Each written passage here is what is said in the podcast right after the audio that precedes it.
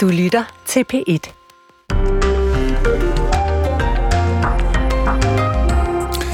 Her for fem minutter siden udløb våbenhvilen mellem Israel og Hamas, men begge parter har for kort tid siden sagt, at våbenhvilen i Gazastriben fortsætter, så længe der er forhandlinger om gisler. Ja, men begge parter har også meldt sig klar til at genoptage kampene, hvis det ikke lykkes at få den forlænget. Og med det så godmorgen til denne torsdags P1 Morgen. I studiet er vi Pernille Rudbæk og Jan Falkentoft. De fossile brændstoffer skal udfases hurtigst muligt, hvis klimaforandringerne skal begrænses. Sådan har det lyttet igen og igen, og derfor kan det måske undre, at årets klimatopmøde COP28 foregår i en af de store olieproducerende nationer, de forenede arabiske emirater. Men der kan faktisk være en god pointe i, at det lige præcis er der, at øh, COP28 skal holdes. Det kommer vi ind på senere i løbet af morgenen, for i det hele taget, ja, så kommer klimatopmødet også til at fylde en del i dagens udsendelse. Og øh, det er også her, vi ligger for land. Ja, det kan måske være svært at huske sådan en øh, sneværsmorgen her i Danmark, men øh, sommeren den har været rekordvarm i år. Det samme var både september og oktober. Så med al sandsynlighed så bliver 2023 det varmeste år, der nogensinde er målt. Ja, det er på det bagtæppe af FN's årlige møde om klimaet COP28 jo altså i dag begynder i lige præcis Dubai. Her skal ledere, interesseorganisationer og virksomheder fra hele verden samles for at forsøge at blive enige om den fremtidige indsats for klimaet. Og med os fra Dubai er du, Steffen Kratz. Godmorgen.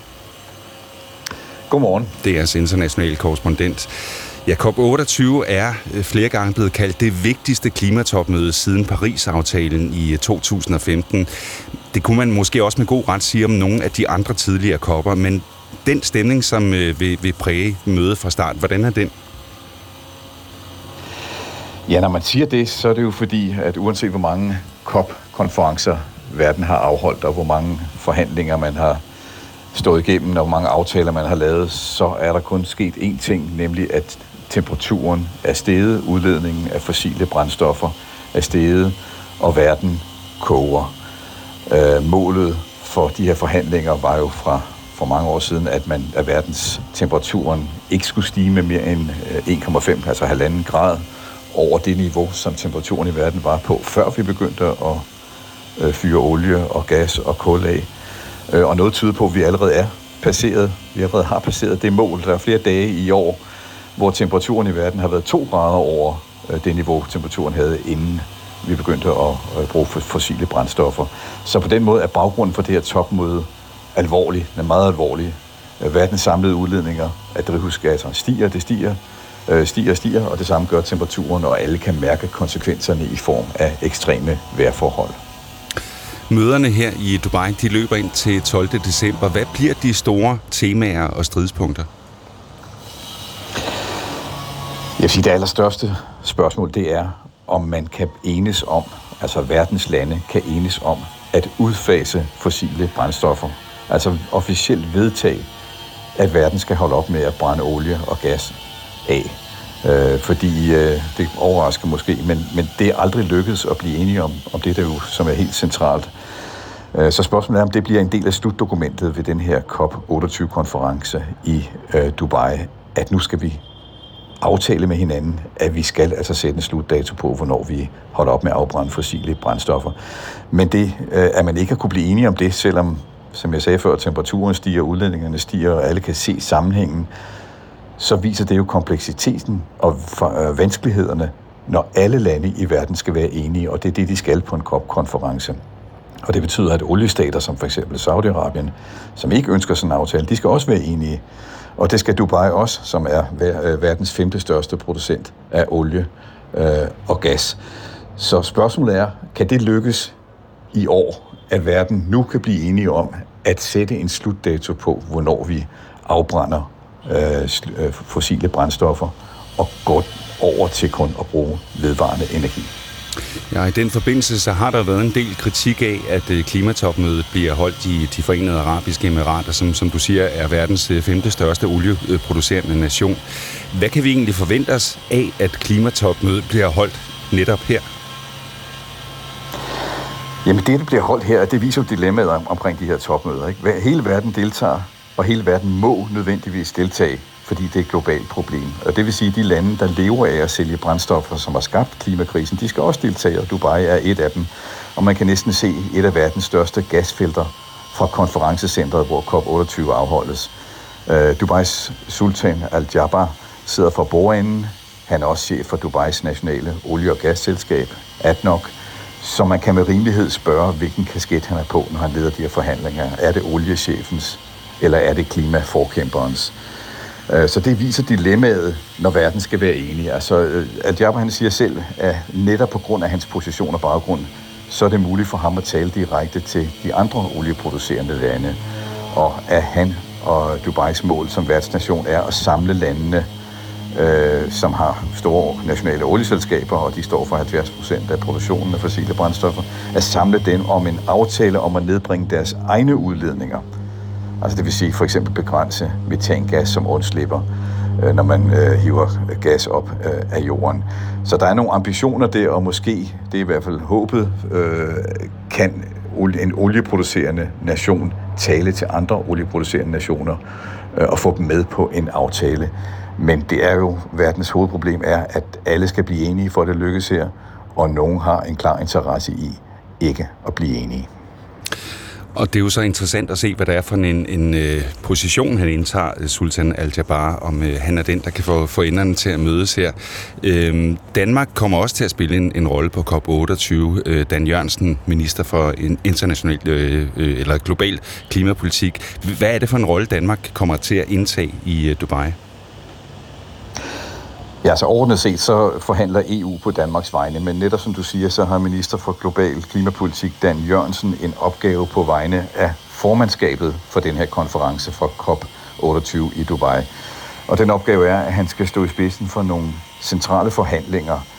Øh, det var nemlig en del af Paris-aftalen, at verden hver femte år skal lave en status på, hvor langt verden er nået i forhold til de mål, der er vedtaget. Altså at man ikke bare snakker øh, ved en konference en gang om året, men at man rent faktisk måler, lykkes det her, det vi har, har lovet hinanden, er vi på rette spor, bremser vi opvarmningen. Det ved vi, at det gør verden ikke.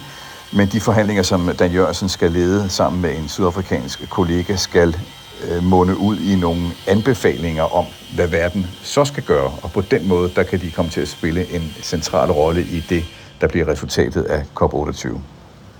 Og hvis vi allerede nu, Steffen, skal foregribe øh, enden på klimatopmødet her. Hvad skal der så til, for man kan sige, at COP28 går hen og bliver en succes? Ja, der er jo kun én vej, og det er vedvarende energi må skal afløse fossile brændstoffer. Det står klart, tror jeg, for, for enhver, også for de olieproducerende lande. Øh, det står også klart nu, at det skal ske hurtigt. Der er en, en stigning i brugen af sol- og vindenergi, for eksempel, øh, på global plan, men der bliver samtidig afbrændt flere fossile brændstoffer år for år. Det bliver ved med at stige. Og alle kan se, at temperaturen stiger, øh, og at vi har passeret de mål, som videnskaben før sagde, var grænsen for, hvad klimaet kunne klare, øh, uden at risikere at, at gå helt amok. Så hvis du spørger, hvad, hvad der skal til for, at det bliver en succes, så er det jo, at alle nationer, og især de olieproducerende lande, må og skal komme til Dubai i dag og være forberedt på at gå meget længere, end de nogensinde har gjort før. Tak for det, Steffen Kratz. Selv tak. Det er altså international korrespondent, altså med os fra øh, Dubai. Og det er selvfølgelig en øh, ting, vi følger her i løbet af morgenen. Senere på morgenen, der har vi øh, blandt andet et portræt af klimatopmødets forhandlingsleder, øh, som øh, Steffen Kratz også var inde på her, som foruden at være minister, også er direktør i de arabiske emiraters nationale olie- og gasselskab. Så hvordan hænger det sammen med også at være vært på et klimatopmøde? Det zoomer vi ind på sådan cirka kvart i syv. Og øh, fra et område med en lang historie med olie til et andet med lidt af det samme, nemlig Texas i USA. For øh, selvom øh, præsident Joe Biden, som jo bekendt har meldt afbud til årets øh, COP28, så er den grønne omstilling så småt i gang over there. Der er blevet øh, tilført øh, 370 milliarder dollars over de næste 10 år til grøn teknologi, som øh, blandt andet kan mærkes i den ellers ret konservative og olieproducerende stat Texas. You know how they say, drill baby drill? Well, out here, man, it's turn baby turn. Ja, du ved, hvordan de siger, bor baby bor. Herude er det drej baby drej. Ja, det siger øh, Samuel Davis i bilen på vej ud til nogle af de mange nye vindmøller, der er begyndt at dukke op i delstaten. De står nemlig på øh, noget af hans jord også. Godmorgen, Jakob Krog. Godmorgen. DR's USA-korrespondent, som har været ude og kigge på vindmøller sammen med Samuel Davis her. Øh, du har faktisk været ude og fodre geder med ham i skyggen af de her kæmpe turbiner, der, der drejer. Øh, hvorfor er det, at han øh, nu siger, at man siger turn, baby, turn i Texas, i stedet for drill, baby, drill? Jamen altså, hvis jeg skal svare helt kort, så er det, fordi det kan betale sig. Fordi de kan tjene penge på det. Altså mit indtryk var ikke, at hverken Samuel Davis eller, eller nogle af de andre, som, som var rundt omkring ham, at de gør det sådan af særligt ideologiske grunde. Det hørte man om også sige i indslaget. Men at de gør det simpelthen, fordi det giver mening økonomisk. Og han kommer også selv med en hurtig analyse af, hvad det er for en udvikling, han har øh, oplevet i Texas. Han siger sådan her. Right around here in the kind of outskirts of Waco area, they dried up on oil. They don't have oil anymore. So they've really been adopting a lot more of um, Herude i Waco-området, der er deres øh, olie tørret ud. De har ikke olie mere, så de er virkelig gået meget mere ind på solceller. Jeg ser nye muligheder for Texas, muligheder, som øh, ikke var der før. Ja, Jacob Krog, hvad er det for nogle nye muligheder, han har fået øje på, som er, er kommet i Texas? Men altså, Texas er en stor stat med masser af sol, og nogle steder også masser af vind. Og i takt med, at teknologien den har udviklet sig, så er den også blevet stadig mere rentabelt. Og det har man altså fået øjnene op for i Texas. Og udfordringen for dem er nu faktisk at få forsyningsnettet til at følge med. Altså de steder, hvor det blæser særlig meget, eller hvor det er godt at stille solceller op, at man også kan få lidt den energi, man kan producere væk og videre ud i systemet. Mm. Men møllerne, de vokser så ikke øh, helt ind i himlen, øh, hvis vi kan sige det sådan. Fordi samtidig med, at vind boomer, der kommer flere solceller og vindmøller, så boomer olien jo også, og der bliver produceret mere, end der nogensinde før er blevet produceret. Hvordan hænger det sammen? Jamen det korte svar her er også, fordi det også er rentabelt. Altså og faktisk så slog USA's olieproduktion jo rekord i oktober. Aldrig før der blevet pumpet så meget olie op her i landet dobbelt så meget, som der gjorde for omkring 10 år siden. Og det er nok også fordi, at olieprisen har været forholdsvis høj de seneste par år. Det samme har prisen på gas været på grund af krigen i Ukraine. Og så har der også været et ønske fra regeringen om at sikre, at der blev pumpet nok olie op til at forhindre, at benzinpriserne faldt. Fordi i et land som USA, hvor vi altså kører rigtig meget herover, jamen der betyder benzinprisen bare meget for folk. Ja, så hvordan hænger de, de to ting øh, sammen? Jamen altså Biden han har jo den her ambition om at, at, at øge øh, vedvarende energi, øh, produktionen af vedvarende energi her i USA, men det, men det er stadig et land med et enormt energiforbrug, og det er også øh, på grund af krigen i Ukraine i Ukraine blevet, blevet verdens største gaseksportør. Så, så der er jo stadig penge i de fossile brændstoffer, og det udnytter de olieselskaber, de gasselskaber, der er her. Mm, og Biden han har jo altså indført den her Inflation Reduction Act, som har skulle bane vejen for grøn teknologi og godkende øh, nye olie- og gasboringer, øh, som overstiger reduktionerne? Eller hvordan er det, det hænger sammen? Jamen, det er der i hvert fald en rapport fra en klimaorganisation, som, som viser, mm, og Biden han var også øh, ude, inden han blev valgt, og love, at han ville stoppe sådan nye offshore olieboringer. Øh, nu har han jo så godkendt nye boringer, og hvis du spørger Biden-administrationen hvorfor, jamen så vil det sige, fordi vi bliver nødt til det. Og nu bliver det lidt teknisk, men den her store klimalov, som blev vedtaget sidste år, som han fik vedtaget sidste år, Inflation Reduction Act, for overhovedet at få den vedtaget, så måtte han gå med til, at når man tilbød nye havvindmølleprojekter, jamen så skulle man også tilbyde nye olie- og gasboringer. Det var et krav fra særligt en moderat demokrat, som var afgørende for at få vedtaget loven. Øh, loven undskyld. Og det er, så, det er så dem, der bliver udbudt nu her. Mm. Så der bliver øh, spillet lidt på den ene hest og lidt på den anden hest her. Øhm, hvis vi skal sådan gøre boet op her, hvis vi kigger på Texas, hvor du har været ude og, øh, og møde nogle af dem, som lige nu ja, øh, går og fodrer geder under øh, vindmøllernes skygger her. Skal vi så øh, regne med, at Texas er ved at bevæge sig fra en oliestat til at blive en vind- og solcellestat, eller hvordan ser du balancen mellem de to øh, lige der? Altså, det er den jo nok på et tidspunkt, men jeg tror da ikke, det er sådan, at vi skal regne med, om et eller to år, så bliver der ikke længere produceret olie i Texas. Men altså, på et eller andet tidspunkt, så løber man jo tør for olie, også i Texas, og der vil solen stadig skinne, vinden vil stadig blæse, så det er jo den vej, udviklingen går. Det gør det også i Texas, og det går nok også hurtigere, end de måske lige regner med. Tak for at være med, Jakob Krog. Selv tak. DR's USA-korrespondent. Klokken er blevet 20 minutter over 6. Ja, vi fortsætter i øh, samme spor omkring øh, klima og vedvarende energi og fossile brændsler osv. osv.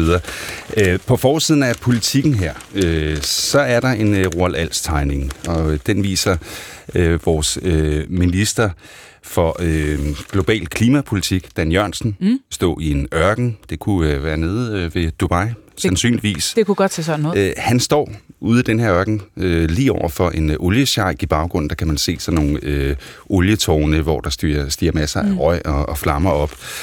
Og, Lidt svedig ser han ud. Ja, han, han står og, og ja, faktisk øh, kampsveder dernede nede i ørkenen her. Dan Jørgensen siger så i, i den her øh, satiretegning, vi må forhindre, at isen på Nordpolen smelter. Og så står den her sheik over for og siger, det er helt klart. På sådan en måde, hvor man kan se, at det er ikke et problem, der ser ud til at genere sheikerne nede i øh, ørkensandet. Øh, det, som øh, politikken så også spørger om her på forsiden, det er, om Dan Jørgensen og company kan redde verden i år. Og bladrer man ind i avisen, så kan man læse om det, som Steffen Kratz også var inde på, tidligere, da vi øh, talte med ham, at øh, Dan Jørgensen faktisk øh, har en speciel rolle i år. Han er jo øh, minister for global klimapolitik herhjemme, og øh, han er en af klimadiplomatiets stjerner. Han får en hovedrolle på topmødet sammen med sin sydafrikanske kollega Barbara Creasy, så skal han for, øh, forberede hovedforhandlingerne om at skære ned på udslippet af drivhusgasser den her gang. Mm.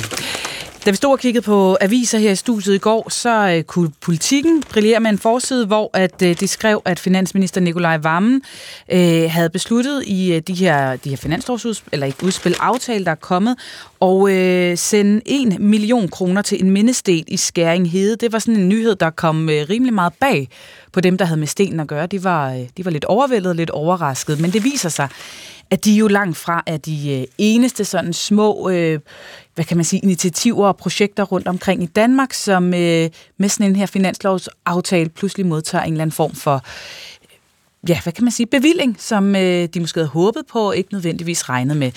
Øh, Berlingske Tidene har i dag dykket ned i, hvem der ellers har fået øh, penge med den her finanslov. Det tæller blandt andet en fuldrækker, et big band, en mindesten, et flymuseum. På den måde er finansloven fyldt med pengegaver til politikernes lokale valgkredse, skriver Berlingske Et, et big bang ligefrem? Ja, det er, nu skal jeg høre, det er, øh, det står her, Nordkraft Big Band hedder det. De øh, får 2 millioner kroner i 2024. Det ko- danske kokkelandshold får også 1,5 øh, millioner kroner. Øh, og det er så der, hvor at det folketingsmedlem Erling Bonnesen, han sidder i bestyrelsen. Så der Aha. kan man nogle gange se de der sammenhænge.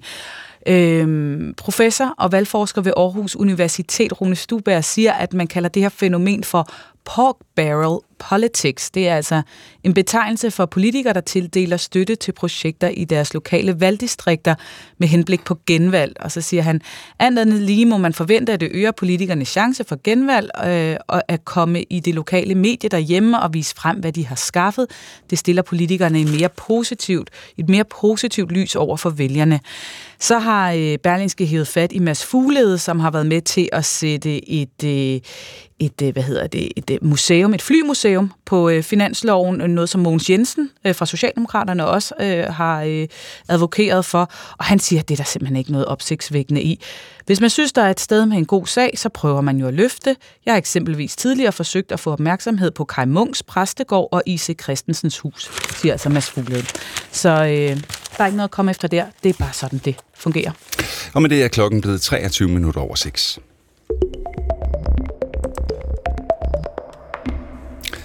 Den skrøbelige våbenhvile mellem Hamas og Israel stod til at udløbe her klokken 6 dansk tid. Men øh, få, øh, få minutter før den skulle udløbe, så blev den øh, forlænget. Israels militær bekræftede her til morgen, at våbenhvilen i Gazastriben forløbig er forlænget. Ifølge Reuters bureau har Hamas oplyst, at den gælder for en enkelt dag. Og øh, der er noget at forhandle med, fordi der er jo altså stadig mange israelske og internationale gisler fanget hos Hamas, og øh, der er også stadig mange palæstinensiske fanger selvfølgelig i de israelske fængsler. I aftes der øh, frigav Hamas 16 gisler med forskellige statsborgerskab, og øh, talsmanden for den israelske hær sagde øh, onsdag aften, at der er 159 gisler tilbage i Gaza. Godmorgen, Hans Henrik Fafner. Godmorgen. Udenlandsredaktør for netmediet POV og bosat i Tel Aviv i Israel. Ja, hvor meget ved vi om den her situation lige nu omkring øh, forlængelse af våbenhvile? Jamen, det er meget øh, tåget det hele. Øh, her hvor jeg bor, øh, kan jeg høre jægerflyene. Øh, når der ikke er våbenhvile, kan jeg høre jægerflyene på vej til og fra Gazastriben. Og jeg hørte faktisk jægerfly her for få minutter siden, men øh, ikke desto mindre taler man om, øh, om en, øh, en våbenhvile. Øh, den kommer til at vare et døgn, øh, og så må man se, hvad der sker bagefter. Det, der sker nu, er jo, at øh, USA's øh, udenrigsminister Anthony, øh, Anthony Blinken kommer til, til regionen. Han lander her til, til morgen, og øh, han vil jo selvfølgelig prøve på at udvirke et eller andet. Han vil bekræfte øh, USA's støtte til Israel, men altså også arbejde meget, meget hårdt for, at den her våbenhvile kommer til at fortsætte. Og den her øh, forlængelse af våbenhvilen med, med et døgn, man må da sige, det var nærmest i sidste øjeblik, at øh, den blev forlænget. Det var i sidste øjeblik, og det hænger jo sammen med, at der hele tiden er store uoverensstemmelser mellem parterne. Øh, israelerne vil jo gerne have et klart overblik over, hvordan øh, de her tilbageværende 159 gisler inde på Gazastrip har det. Øh, og der er kommet meget uldne og meget mærkværdige svar fra Hamas. Øh, så øh, man ved ikke, hvad man forhandler om, og hvordan og hvorledes. Så, så det er de her øh, helt konstante små uoverensstemmelser, der gør det utrolig vanskeligt at, øh, at få en klar våbenhvile på plads. Og den seneste gisseludveksling, hvordan er den gået? Jamen, den gik jo nemlig også. Øh, det var jo i sidste øjeblik, at det faktisk lykkedes at, at, at, at få, få gislerne ud. Det var omkring midnat, øh, hvor det burde have været sket ved, ved, ved, ved sekstiden lokaltid går eftermiddags. Øh, og det var så også, fordi der i sidste øjeblik var masser af, af, af, af uoverensstemmelser. Øh, Hamas øh, hævder blandt andet, at de ikke ved præcis, hvor alle gislerne befinder sig. Øh, omkring 60 gisler, siger de, ud af de 159, øh, har de ikke rigtig kunnet spore på gazastriben, og det er jo noget, der skaber en øh, stor, stor mistillid fra israelsk side. Øh, Hamas bliver også ved at kræve, at der kommer flere øh, forsyninger med flere lastbilslæs ind på gazastriben. Øh, det ligger på omkring 200 om dagen i øjeblikket, øh, og det er selvfølgelig også kun et dråbe i havet i forhold til, hvad der er behov for, men der er også noget der, man hele tiden diskuterer. Øh, så der er masser af, af, af, af faldgrupper i den her proces. Hvad ved vi om, hvordan øh, Hamas har behandlet de gisler, som øh, er blevet frigivet? Jamen efter, efterhånden begynder der jo at komme ting ud, og øh, Øh, der er altså rapporter om, at de har haft en, en, en temmelig forfærdelig tid, dem der nu har været der i 50, 51, 52 dage. Øh, de bliver gemt, gemt væk i, i tunneler, øh, som øh, Hamas jo har, øh, har, har anlagt i rigelige mængder under Gazastriben. Et gissel sagde, at de sad dernede i totalt mørke øh, i, øh, i 22 af døgnets øh, timer, og så fik de lidt lys, og måske kom de en lige op og fik lidt, træ, lidt, lidt, lidt frisk luft. Øh, Kosten består af ris og bønner og vand, øh, men på den anden side er det jo nok, hvad øh, en stor del af Gazastribens civilbefolkning lever af, så det er måske ikke så usædvanligt, men det er en, en barsk omgang. Øh, de bliver ikke, er ikke blevet slået, har ikke lidt fysisk over, overlast, men øh, vi hører, hører historier om, at øh, for eksempel børn, øh, børnegislerne er blevet tvunget til at se øh, optagelser fra øh, massakren den, den 7. oktober. Øh, om det står til, om det kan bekræftes, vides ikke, men der kommer altså nogle historier ud, som er, er temmelig, øh, temmelig gruopvækkende. Israel har så også på den anden side frigivet fanger, øh, palæstinensiske fanger fra, fra fængslerne. Hvilke fanger er det, de har frigivet? Ja, altså forholdet er jo sådan, at for hver israeler, der bliver frigivet, skal der frigives øh, tre øh, palæstinensiske indsatte fra israelske fængsler. Øh, mange af dem, eller de fleste af dem, er øh, nogen, der sidder inde for relativt små øh, forseelser. Øh, det kan være ildspåsættelse, øh, det kan være overfald af en eller anden art, øh, det kan være forstyrrelse af den offentlige orden, som det lidt, lidt vagt hedder. Der er altså ikke nogen af de tunge tilfælde. Der er ingen, der sidder inde for drab eller, eller, eller mor eller sådan noget. Øh, det har simpelthen været en israelsk betingelse lige fra starten. Så det er altså den slags. Øh, hovedparten er også nogen, der har siddet inde relativt kort tid. Der er altså ikke nogen langtidsafsoner, der kommer ud på den her konto. Og det er jo klart, at Israel vil gerne undgå øh, fejltagelsen fra 2011, hvor der var en meget stor fangeudveksling. Og der kom jo netop nogle af de tunge navne øh, ud, øh, blandt andet Sinwar, som nu er i, står i spidsen for, for, for Hamas militære operationer på Gazastriben. Altså man, vil, man ønsker altså ikke på nogen måde at kunne styrke Hamas ved at, øh, at løslade øh, de, om jeg så må sige, forkerte folk. Og de øh, fanger, der bliver løsladt fra de israelske fængsler, hvordan bliver de modtaget? Øh, jamen, de bliver jo så øh, hentet fra forskellige fængsler rundt omkring i landet, hvor de sidder, og så samlet bliver de kørt til en øh, lejr, en militær lejr, som øh, ligger på kanten mellem Jerusalem og øh, Ramallah, altså lige på kanten af, af, af Vestbreden. Øh, alle fangerne er jo fra Vestbreden, der er stort set ingen fra Gazastriben, øh, og det er jo selvfølgelig også et interessant spil, at det er nogle andre, der kommer ud, kan man sige. Og øh, derfra, den her lejr, Offer-lejren hedder den, øh, der kan de pårørende så komme og afhente deres øh, løsladte familiemedlemmer. Tak for det, Hans Henrik Fafner. Ja, velbekomme og have en god dag. I lige måde. Udlandsredaktør for netmediet POV og bosat i Tel Aviv i Israel.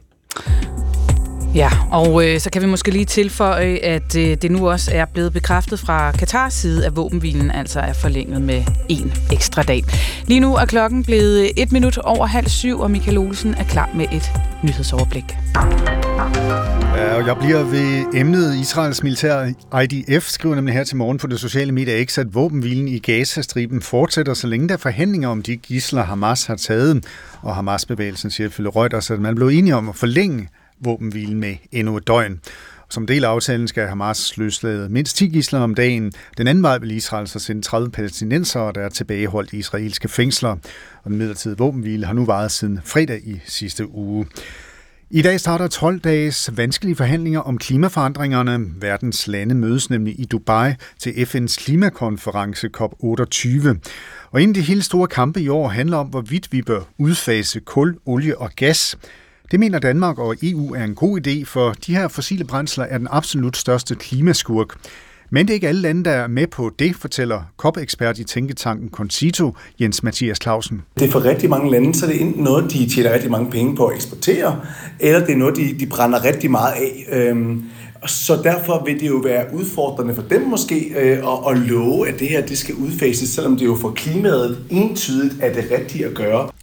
Mange har slået øjnene op til en dag, hvor det er hvidt udenfor. Især på Sjælland, Sydhavsøerne og i Nordjylland er der faldet sne, som ligger på vejene. Og det vil signere morgentrafikken, fortæller Karina Elbæk fra P4 Trafik. Man skal ud af døren i rigtig god tid, for der skal bruges ekstra køretid allerede nu. Der er der begyndende køkørsel flere steder. Vi har meldinger fra Vendsyssel. Der er allerede nu mange, der har bedt om assistance til at få trukket biler ud af snedriver. Og så har vi også øh, det første glatføruheld på Sydmotorvejen på Lolland. Og vi får som sagt perioder med sne, og lokalt er der altså også risiko for snefyning, men solen skulle altså også dukke op på et tidspunkt. Og så vil temperaturen i dag ligge mellem 3 graders frost og 2 graders varme. Pete Morgen er i dag med Pernille Rudbæk og Jan Falkentoft. Våbenhvilen mellem Israel og Hamas, ja, den stod jo til at skulle slutte her til morgen klokken 6 dansk tid, men øh, kun 20 minutter før deadline, ja, der blev parterne enige om at forlænge våbenhvilen. Ifølge Israels militær, så fortsætter våbenhvilen så længe der forhandles om gisler. Ifølge Reuters byrå, så har Hamas oplyst, at våbenvilden gælder for en enkelt dag, og det har mailerne fra Katar nu bekræftet. Ja, og der arbejdes altså ihærdigt på at få en længerevarende våbenhvile. Blandt andet er USA's udenrigsminister Anthony Blinken ankommet til Tel Aviv. Han kom direkte fra Bruxelles, hvor han på et pressemøde onsdag aften sagde, at øh, i løbet af de næste dage vil vi være fokuseret på at gøre, hvad vi kan for at forlænge pausen, så vi fortsat får flere gisler ud og mere humanitær hjælp ind. Desuden så fik Katar, som lavede forhandlingerne sammen med USA, tirsdag besøg af Mossad, altså den øh, israelske efterretningstjeneste og CIA. Øh, med sig havde de en klar besked. Udvid typen af gisler, som bliver løsladt, så den øh, også indbefatter kvindelige soldater, militærreserver og almindelige soldater. Ja, det skriver medier som Financial Times, The Washington Post og israelske Haaretz, som altså citerer personer tæt på forhandlingerne. Michael Sjøberg, gisselforhandler og sikkerhedsrådgiver. Godmorgen og velkommen. Godmorgen. Hvilken rolle spiller det, at øh, både den israelske og amerikanske efterretningstjeneste er ind over de her forhandlinger?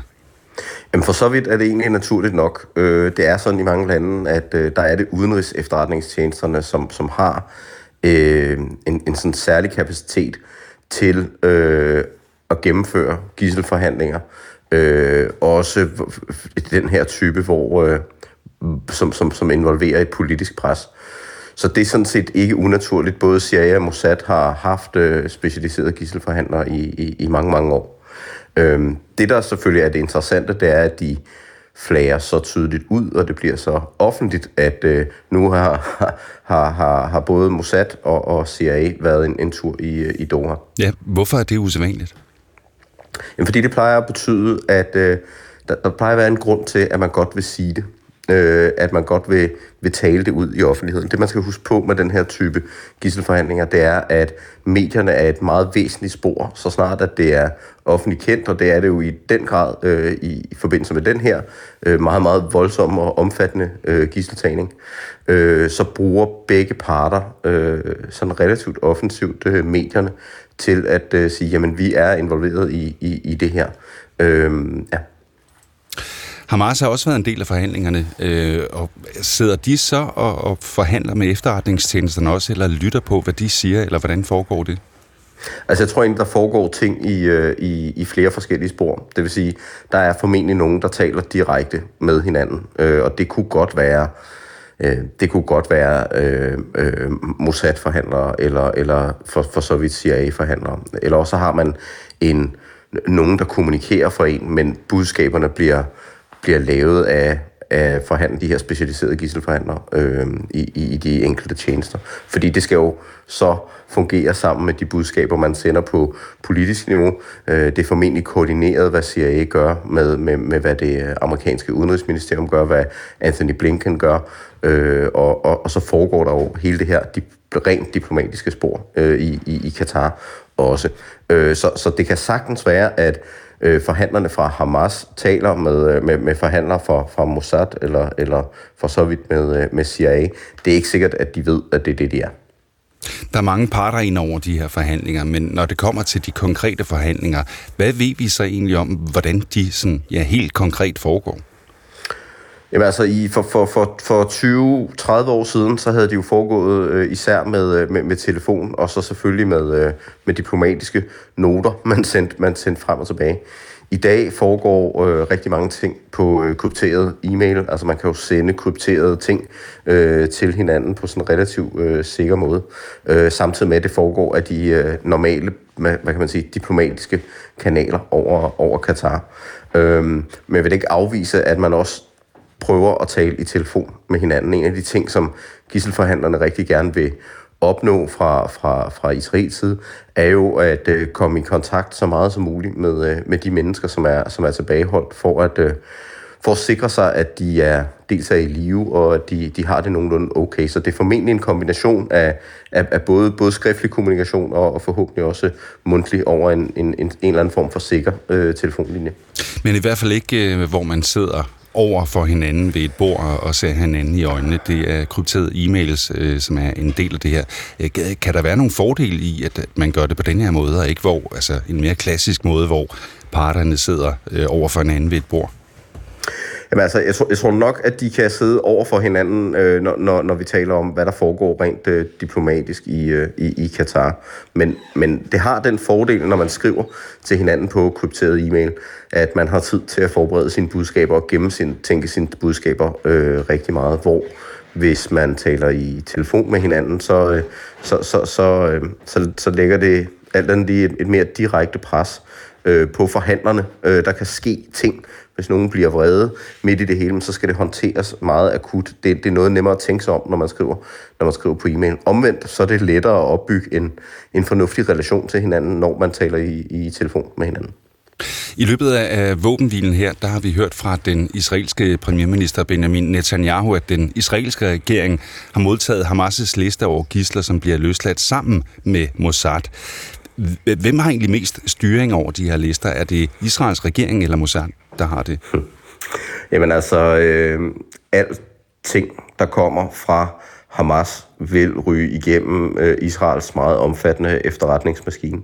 Øh, det er jo ikke sådan, så når man får lister, øh, når, man, når man får sådan en liste, at man så tager den for gode varer, øh, så bliver det gennemkontrolleret. Man vil egentlig godt have bekræftet fra andre kilder og hvad man ellers ved. Øh, øh, hvad hedder det, hvor, hvor er, er det her validt? Er det de facto de, øh, de gisler, der er? Nu hørte vi jo her forleden, at øh, Hamas var ude at sige, at øh, der var op mod 40 gisler, som ikke var i deres varetægt, men som måske er i, i, i øh, islamisk jihads varetægt, eller en af de andre mindre grupper, der, der også øh, opererer inde i, inde, inde i Gaza. Så der pågår hele tiden et meget omfattende efterretningsarbejde, øh, som, som munder ud i vurderinger, som, øh, som sådan nogle som Mossad eller Shin Bet, som er en af de andre øh, sikkerhedstjenester i Israel, leverer til øh, den israelske regering. Og så har vi også hørt, at øh, både CIA og Mossad har været ude med øh, en tydelig appel til gisselforhandlingerne, at øh, man skal udvide typen af gisler, som bliver løsladt, så, der, så øh, det også indbefatter kvindelige soldater, militærreserver og almindelige soldater.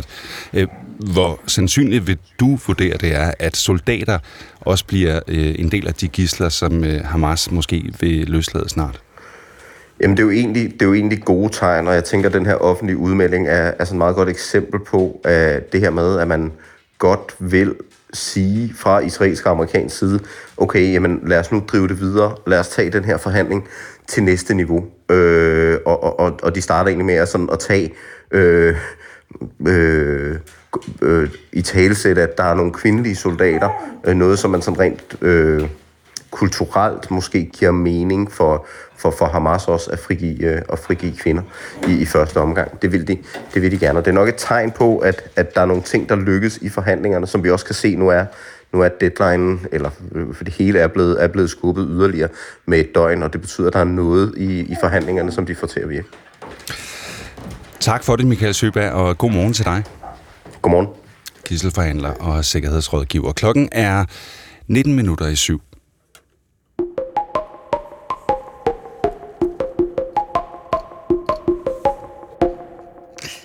Så spoler vi lige øh, tiden tilbage til april, da de fleste af os fik en ny ven på Snapchat.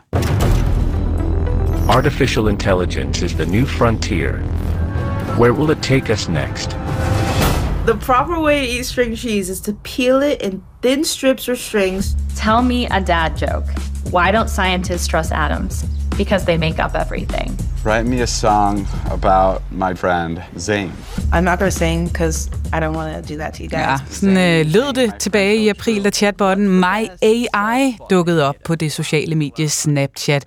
Men øh, den har jo så efterfølgende fået en hel del kritik, blandt andet for at kunne give børn detaljeret råd om sådan noget som selvskade. Øh, og nu kommer Medierådet så med en ganske klar melding. Børn og unge bør slet ikke bruge My AI, fordi den er ikke sikker. Og det kommer i forbindelse med, at rådet i dag lancerer en række etiske retningslinjer for digitale tjenester, hvor børn og unge færdes heriblandt Snapchat. Og det er en god ting, mener flere af de elever, som øh, vi talte med på skolen ved Sundet på Amager i København. Blandt andre Carla på 13 år. Jeg synes, det er fedt, de melder det ud, at det ikke er sikkert, så der er sikkert mange, der stopper nu, efter de kommer ud. Mm, fordi hvad har du, altså, har, hvad har du manglet? Mm, måske noget sådan noget info, fordi det er jo mest rygter om sådan, folk, der siger, at det måske ikke er sikkert. Men der er der sådan, kommer nogle, sådan, nogen, sådan, der ved, faktisk ved noget om det, der siger, at det ikke er sikkert. At det er rigtig fedt, de melder det ud. Ja, yes, står du og tænker. Miriam Mikkelsen kan jeg se. Godmorgen. Godmorgen. Du er forperson for Medierådet, altså det her uafhængige råd, som er udpeget kulturministeren, som arbejder med at rådgive om børn og unges medieforbrug, og altså i dag kommer med de her retningslinjer. Ja. Hvorfor bliver du øh, så glad, når du hører Carla sige sådan her? Jamen, jeg bliver glad, fordi vi er Medierådet for børn og unge. Øh, vi er sådan set sat i verden for at sikre den bedste beskyttelse og den bedste ret til deltagelse for dem. Og det er, jo, det er jo formålet med at komme med de her etiske retningslinjer, er selvfølgelig at gøre verden til et bedre sted for dem. Så det er rigtig rart, at det bliver taget vel imod øh, mm. ude hos dem, ja. Intet mindre at gøre verden til et bedre sted for, for børn og unge. Så, I hvert fald til et mere sikkert sted at færdes i det digitale, som det er jo det, det handler om i dag her. Ikke? Og så forklar lige, hvordan My AI spiller ind i den vision. Altså, hvorfor er det, at børn og unge slet ikke skal bruge My AI, mener I? Jamen altså, det vi er kommet med i de her etiske retningslinjer, det er et overblik over, hvilke rettigheder har børn. Altså børn og unge har ret til at deltage, men de har også ret til at deltage på et aldersvarende niveau. Øh, det skal være sikkert og trygt for dem at færdes i de digitale miljøer. Og der har vi gået ind og kommet med nogle ret klare anbefalinger.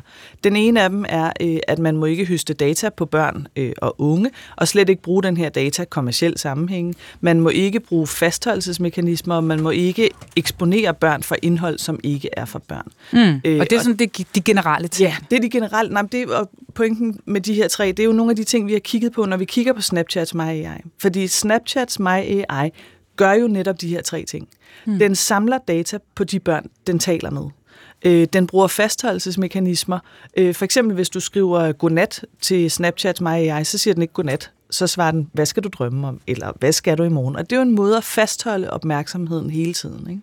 Og så har vi jo set nogle ret grove eksempler på, at børn via den her Snapchat My AI bliver mødt af indhold, som ikke er for børn. Hmm. Øh, og der er vi jo nødt til at sige, at i forvejen er Snapchat jo øh, klart ikke for børn under 13 år. Altså det er Snapchats egen udmelding. Men på baggrund af de her sådan åbenlyse kriterier for en sikker, tryg færden øh, på det her medie, så kan vi sige, at Snapchat mig og jeg er ikke for børn, nej. Men de her mekanismer, som du øh, skitserer, dem kunne man jo lægge ned over mange forskellige typer af sociale medier, også ChatGPT for eksempel. Er der noget sådan særligt omkring Snapchat, som gør, at I siger, her der skal man helt lade være med at indgå i, øh, i en, en chat, en relation, vil jo nogen kalde det, med, med den her chat øh, AI? Altså det, vi har kigget på her... Eller er også, AI. Ja, My AI. Det er Ja. jo nogle meget konkrete eksempler, øh, vi har kigget på her, som netop er øh, instruks til selvskade. Hvad er det, børn bliver introduceret for her? Øh, Hvordan er det svært at fjerne den her My AI? Altså, du kan jo ikke fjerne den, medmindre du vil betale for den. Så der er nogle forskellige mekanismer omkring denne her, som gør, at vi allerede nu kan sige, at den, sådan som det er nu, det her Snapchat My AI-univers, så er det ikke for børn. Og børn i vores optik, altså den juridiske definition er jo børn under 18, mm. kan man sige. Øh, men du har jo fuldstændig ret i, at de ting, vi stiller op her, som jo er at samle øh, rettigheder for børn fra børnekonventionen, fra DSA, fra GDPR, altså nu nævner jeg alle de lovgivninger, som har et ben, der hedder børn. Nu har vi skitseret det her i et samlet etisk øh, kodex, ikke? Mm. Jamen det kunne gælde for rigtig mange sociale medier. Og det synes jeg er en vigtig pointe, at her viser vi, hvor vi synes niveauet skal være for børnebeskyttelse som forudsætning for deltagelse. Og det bør jo gælde for alle de store digitale tjenester. Ikke? Og det er jo et noget andet niveau, end, øh, end sådan, som det tager sig ud ude i virkeligheden lige nu. Altså her, det er i, øh, kunne vi i weekenden fortælle, at en ud af tre af de 9-14-årige har prøvet at skrive med My AI, og øh, tæt på 1 ud af 10 skriver faktisk med robotten mindst et par gange om ugen. Helt øh, præcis er det 9 procent, der svarer, de gør det i, øh, i en undersøgelse, som Opinion har lavet for vores øh, børnenyheder Ultranyt. Tror du på, at de her retningslinjer kan få børn og unge til at droppe deres AI-ven, for de er jo godt i gang derude. Altså, de her etiske retningslinjer er jo øh, oprindeligt lavet med henblik på, at de digitale tjenester, altså dem, der står bag sociale medier og online gaming, gratis produkter, som har deres forretning et andet sted, øh, nemlig datahøst og fastholdelsesmekanismer, at de skal tage dem og forholde sig til, vil vi være det medie, vil vi være den platform, som faktisk giver børn de rettigheder, som de har krav på? Ja, nej. Men samtidig ser vi jo også her, at de faktisk har den effekt også, at de virker oplysende for forældre og for børn. Øh, og der, der synes jeg, at vi har et vist ansvar som medieråd for børn og unge ved faktisk at gå ud og tage den øh, stemme, som hedder, faktum er, lige nu er det ikke sikkert og trygt for børn og unge at bruge mig. Ja. Så jeg skal lige det er forstå- jo også oplysende på den måde. Ikke? Ja, der er flere målsætninger med de retningslinjer, I kommer med, men er de sådan hovedsageligt rettet mod øh, tech-giganterne, eller forældrene, eller øh, børn og unge? De er hovedsageligt øh, rettet mod de digitale tjenester, som er dem, der står bag Mm. sociale medier og spil. Fordi det, vi rigtig gerne vil som medieråd, det er at flytte ansvaret fra børnenes skuldre og fra forældrenes skuldre. Lige nu er det sådan en samtale om, når alle andre har det og bruger det, når, hvad, så vil jeg også gerne, og det må jeg også. Er det sikkert? Er det trygt? Og vi er nødt til at flytte det ansvar. Vi kan godt oplyse dem, vi kan godt give dem en klar indikation af, at datahøst, fastholdelsesmekanismer og skadeligt indhold, det er ikke for børn, punktum. Men ansvaret skal ligge et andet sted. Og så er, det er spørgsmål- håbet her. Ikke? Ja. Og så er spørgsmålet, om de lytter. Øh, ja. Dem, der står bag, for eksempel øh, øh, My AI og Snapchat. Øh, her øh, er, hvad kulturminister Jakob Engel Schmidt har af vurdering i forhold til det. De her retningslinjer er i min optik en blinkende rød advarselslampe til os og til tech-industrien. Jeg er bange for, at tech-industrien ikke lytter. Og derfor er min opgave som politiker, sammen med mine kollegaer i regeringen, både at råbe dem op, gøre dem deres ansvar bevidst, og sammen med mine kollegaer i EU, lave så stærk lovgivning, at vi tvinger dem til at opføre sig ordentligt. Tror du, at tech-giganterne lytter? Altså, jeg tror, de er nødt til at lytte, fordi forhåbentlig lytter deres brugere også, nemlig børn og unge og forældre. Men, men det er jo fuldstændig rigtigt, hvad kulturministeren siger her, at det er op til dem, om de vil tage dem og følge dem eller lade være. Øh, nu har vi lagt det foran dem. Vi har sagt, det her, det er de forventninger, vi har, hvis børn og unge sikkert og trygt mm. skal færdes hos jer. Og så nu sner det jo i dag udenfor. Jeg, jeg kan ikke lade være med at tænke på uh, Game of Thrones, hvor de siger, winter is coming. Og jeg ja. tror jo også, at reguleringen kommer. Den er på vej.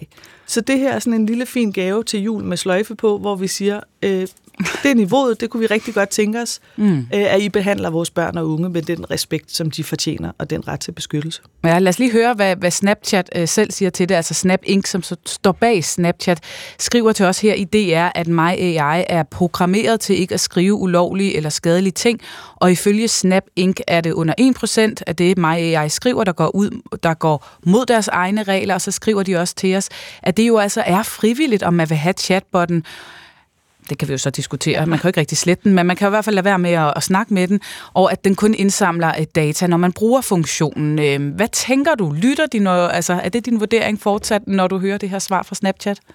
Jamen altså, jeg tænker, at de forholder sig til en af flere af de kritikpunkter, vi jo kommer med i de etiske retningslinjer. Øh, de data høster jo på børn og unge. De høster data hver gang børnene kommunikerer med dem, og de bruger også den her data til kommercielle formål. Øh, de bruger også fastholdelsesmekanismer, og vi kan konstatere, at børn bliver eksponeret for indhold, som ikke er for børn. Så jeg er da glad for, at de gerne vil i dialog. Øh, det, synes det er sådan, jeg, du tager den ned? Ja, okay. det synes jeg er fint, at, øh, at ligesom vil vil forholde sig til det, men jeg kunne rigtig godt tænke mig, at de forholder sig til den samlede pakke. Mm. Øhm, og dit budskab til dem er, at øh, nu har I kommet med de her, og reguleringen er på vej. Winter is coming. Airway. Nej, men altså, mit budskab er, at det er fuldstændig urimeligt, at man ikke kan fjerne Snapchat My AI, og at det koster penge, fordi det laver en skævvridning i, at nogle børn har ressourcer og midler til at kunne fjerne den, og forældre, der er opmærksomme på det her, og nogle børn har ikke. Det er deres forretningsmodel, men de er nødt til at vende det på hovedet. At folk kan tilkøbe det, i stedet for at man skal fjerne det på den her måde. Det er ikke i orden. Og så fik du sendt det, det budskab mod Snapchat. Tak for at øh, komme ind forbi os øh, den her morgen, Miriam Michaelsen. Selv tak. Forperson for Medierådet. Klokken er blevet 9 minutter i syv. Og det er jo altså i dag, at FN's årlige klimatopmøde COP28 begynder, og det har givet en del kritik valget af værtsland, for det er nemlig en af de helt store olieproducentnationer, nationer, de øh, forenede arabiske emirater, som afholder mødet. Det bliver afholdt i Dubai. Og øh, i spidsen, ja, der står værtsnationens forhandlingsleder Sultan Ahmed Al-Jabbar, som øh, blandt andet er minister for industri og avanceret teknologi i de forenede arabiske emirater. Men det er ikke engang den eneste titel, den her sultan har. Godmorgen, Martin Witt. Godmorgen. Lektor og Ph.D. i Mellemøstlig Økonomi og Naturressourcer. Du er med os fra øh, Dubai, og du har i de seneste 20 år beskæftiget dig med golflandene. Du har boet i Dubai, øh, arbejdet der som professor, og så har du faktisk også mødt Sultan øh, Al-Jabbar her. Hvem er han? Jamen, han er frem for alt en, øh, en mand, der må, er opvokset øh, væk fra øh, eliten, eller uden for den kongelige familie. Og øh, det vil sige, via hans uddannelse og hans almindelige dygtighed, så har han øh, øh, arbejdet sig op igennem systemet og sidder nu, øh, skal vi sige, meget, meget centralt øh, i magten i, øh, i Dubai. Og hvilket job har han haft i løbet af sin karriere? Jamen, øh, en af grundene til, at han er valgt som præsident for, for COP, det, det er jo, at han fra 16, eller fra 2006 og 10 år frem, der byggede han øh, en øh, sådan investeringsvinge, øh, øh, sådan i, ud i alternativ energi. Øh, det hedder Madstar, eller Madstar City. Altså, de har lavet en bydel, som er skulle være sådan øh, klimaneutral. Øh, den, den er bygget, ikke? og de har så samtidig med det bygget en meget stor øh, portfolio af solcelleparker, øh, faktisk i flere, mener jeg, 22 lande. Øh, det er verdens næststørste, skal vi sige, ejer af solcelleparker. Så, så øh, det har han stået for, samtidig med, at han i den periode fik det internationale øh, agentur for øh, vedvarende energi øh, placeret i, øh, i Master City i, i Abu Dhabi. Så han, han, han har en meget klar klimaprofil før han så altså bliver øh, direktør for, for olieselskabet. Ja, han må vide en hel del om øh, vedvarende energi, og så er han altså direktør for et øh, olieselskab. Det, det, det er lidt som om, at tingene står lidt og, og strider mod hinanden her. Øh, altså, hvis man skal tale om, hvilke interesser han har, øh, hvilket ben står han på? Ja, altså først skal man nok lige sige, at, at når han bliver hyret fra Mastar, som er den der øh, øh, klima øh, dagsorden, ind i, i et olieselskab, så er det fordi Abu Dhabi allerede på et tidligt tidspunkt så, at de måtte lave deres olieselskab om til et energiselskab. Øh, og og det, det, det er ret forskelligt. Så, så han har kan vi sige, arbejdet i de retninger. Men hvad det giver problemer, er, er kan vi sige, åbenlyse. Er man øh, klimaforklemper med, med måske stort K, så vil man nok synes, at at sætte en mand øh, med den profil i spidsen for et klimatopmøde, det er, det er helt galt, fordi de folk vil tænke, at, at olien skal udfases i morgen. Det kan ikke gå hurtigt nok. Olie, kul og gas skal ud af energiforsyningen. Det Al-Jaber vil argumentere for, øh, og har argumenteret for op til det her, det er jo, at, øh, at øh, i en lang overrække, der vil vi have behov for olie og gas. Ikke? Og der vil han sige, jamen så skal det være de lande i verden, der producerer olie og gas mest effektivt, eller mest klimamæssigt øh, effektivt, øh, som skal have lov at producere. Og det er jo sjovt nok, øh, foruden Norge, øh, jo altså også øh, øh, oliestaterne hernede i Golfen. Og det vil sige, at, at dem han peger på, der skal tages ud af, af produktion, det er alt det der meget beskidte olie i, øh, i Venezuela, verdens største oliefelter, og i Kanada, det der olietjære, tjæreolie, tjæresand. Øhm, så det er hans dagsorden. Han siger langsom nedfasning af, af olien, og at vi skal bruge olien til at bygge nye energikilder. Og her tænker han på, at Abu Dhabi de gerne vil være verdens øh, store leverandør af grønt brint, blandt andet til Europa. Du har faktisk mødt ham tilbage i 2016, da du øh, søgte job som øh, professor ved Universitetet i Dubai. Du var til samtale hos ham. Hvordan var det?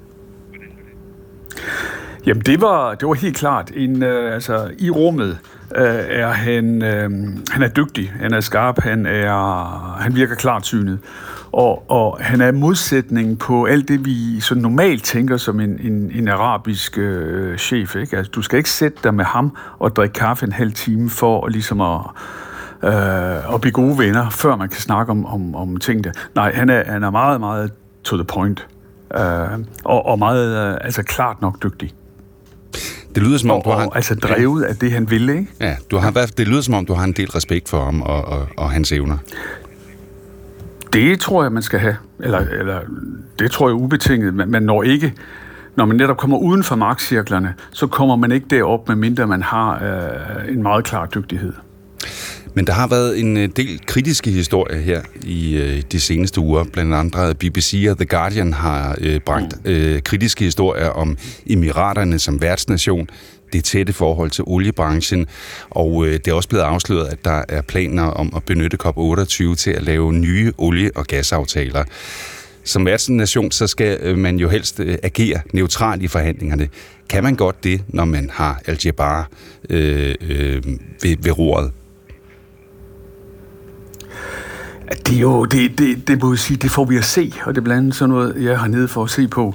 Øh, jeg tror det, altså dem, der, der fortaler ligesom for øh, uh, Al-Jabbar, altså de der øh, forskellige erklæringer, der har været ude om, og, og, øhm, at han skulle tages fra den position. Øh, det, kan vi sige, det, er jo, det er jo reelt et, et mindretal af folk, der, der har været der. Ikke? Fordi der er, og, det, og jeg tror, det er det, der kan være den gode idé, ikke? det er, at tanken i dag, det er, at hvis, du skal, eller hvis vi skal lave en klimaomstilling, som batter noget, så skal olieselskaberne være en del af det, fordi de har enormt mange penge, fordi de har en ekspertise ud i mange af de her områder, øh, som, som, som øh, den nye klimateknologi vil dreje sig om. Så de skal med ombord. Øh, og og det, det er der, jeg på, på linje med, med en del andre tænker, jamen, øh, øh, han er måske på nuværende tidspunkt det bedste bud på en, der kan bridge mellem politikere, der har måske meget sådan stålfast øh, tænkning om, at øh, olie og gas skal væk, og så de store olieselskaber, og, og få dem til at tage en rolle. Ikke? Og det kan vi sige, det var det, han har lavet øh, med, med ADNOC, det der nationale olieselskab her i Abu Dhabi. Ikke? Øh, at der har han prøvet at omforme det, og, og sætte dem til at investere klimamæssigt og sådan noget. Og, og hvis han kan være den, der får olieindustrien med på, at de med, på, ti, på sigt skal, skal nedskalere deres produktion, og de skal omlægge, de skal bruge deres viden og ekspertise øh, i klimavenligt, så, så vinder vi nok alle sammen på det. Tak for at være med, Martin Witt. Selv tak. Lektor og Ph.D. i Mellemøstlig Økonomi og Naturressourcer.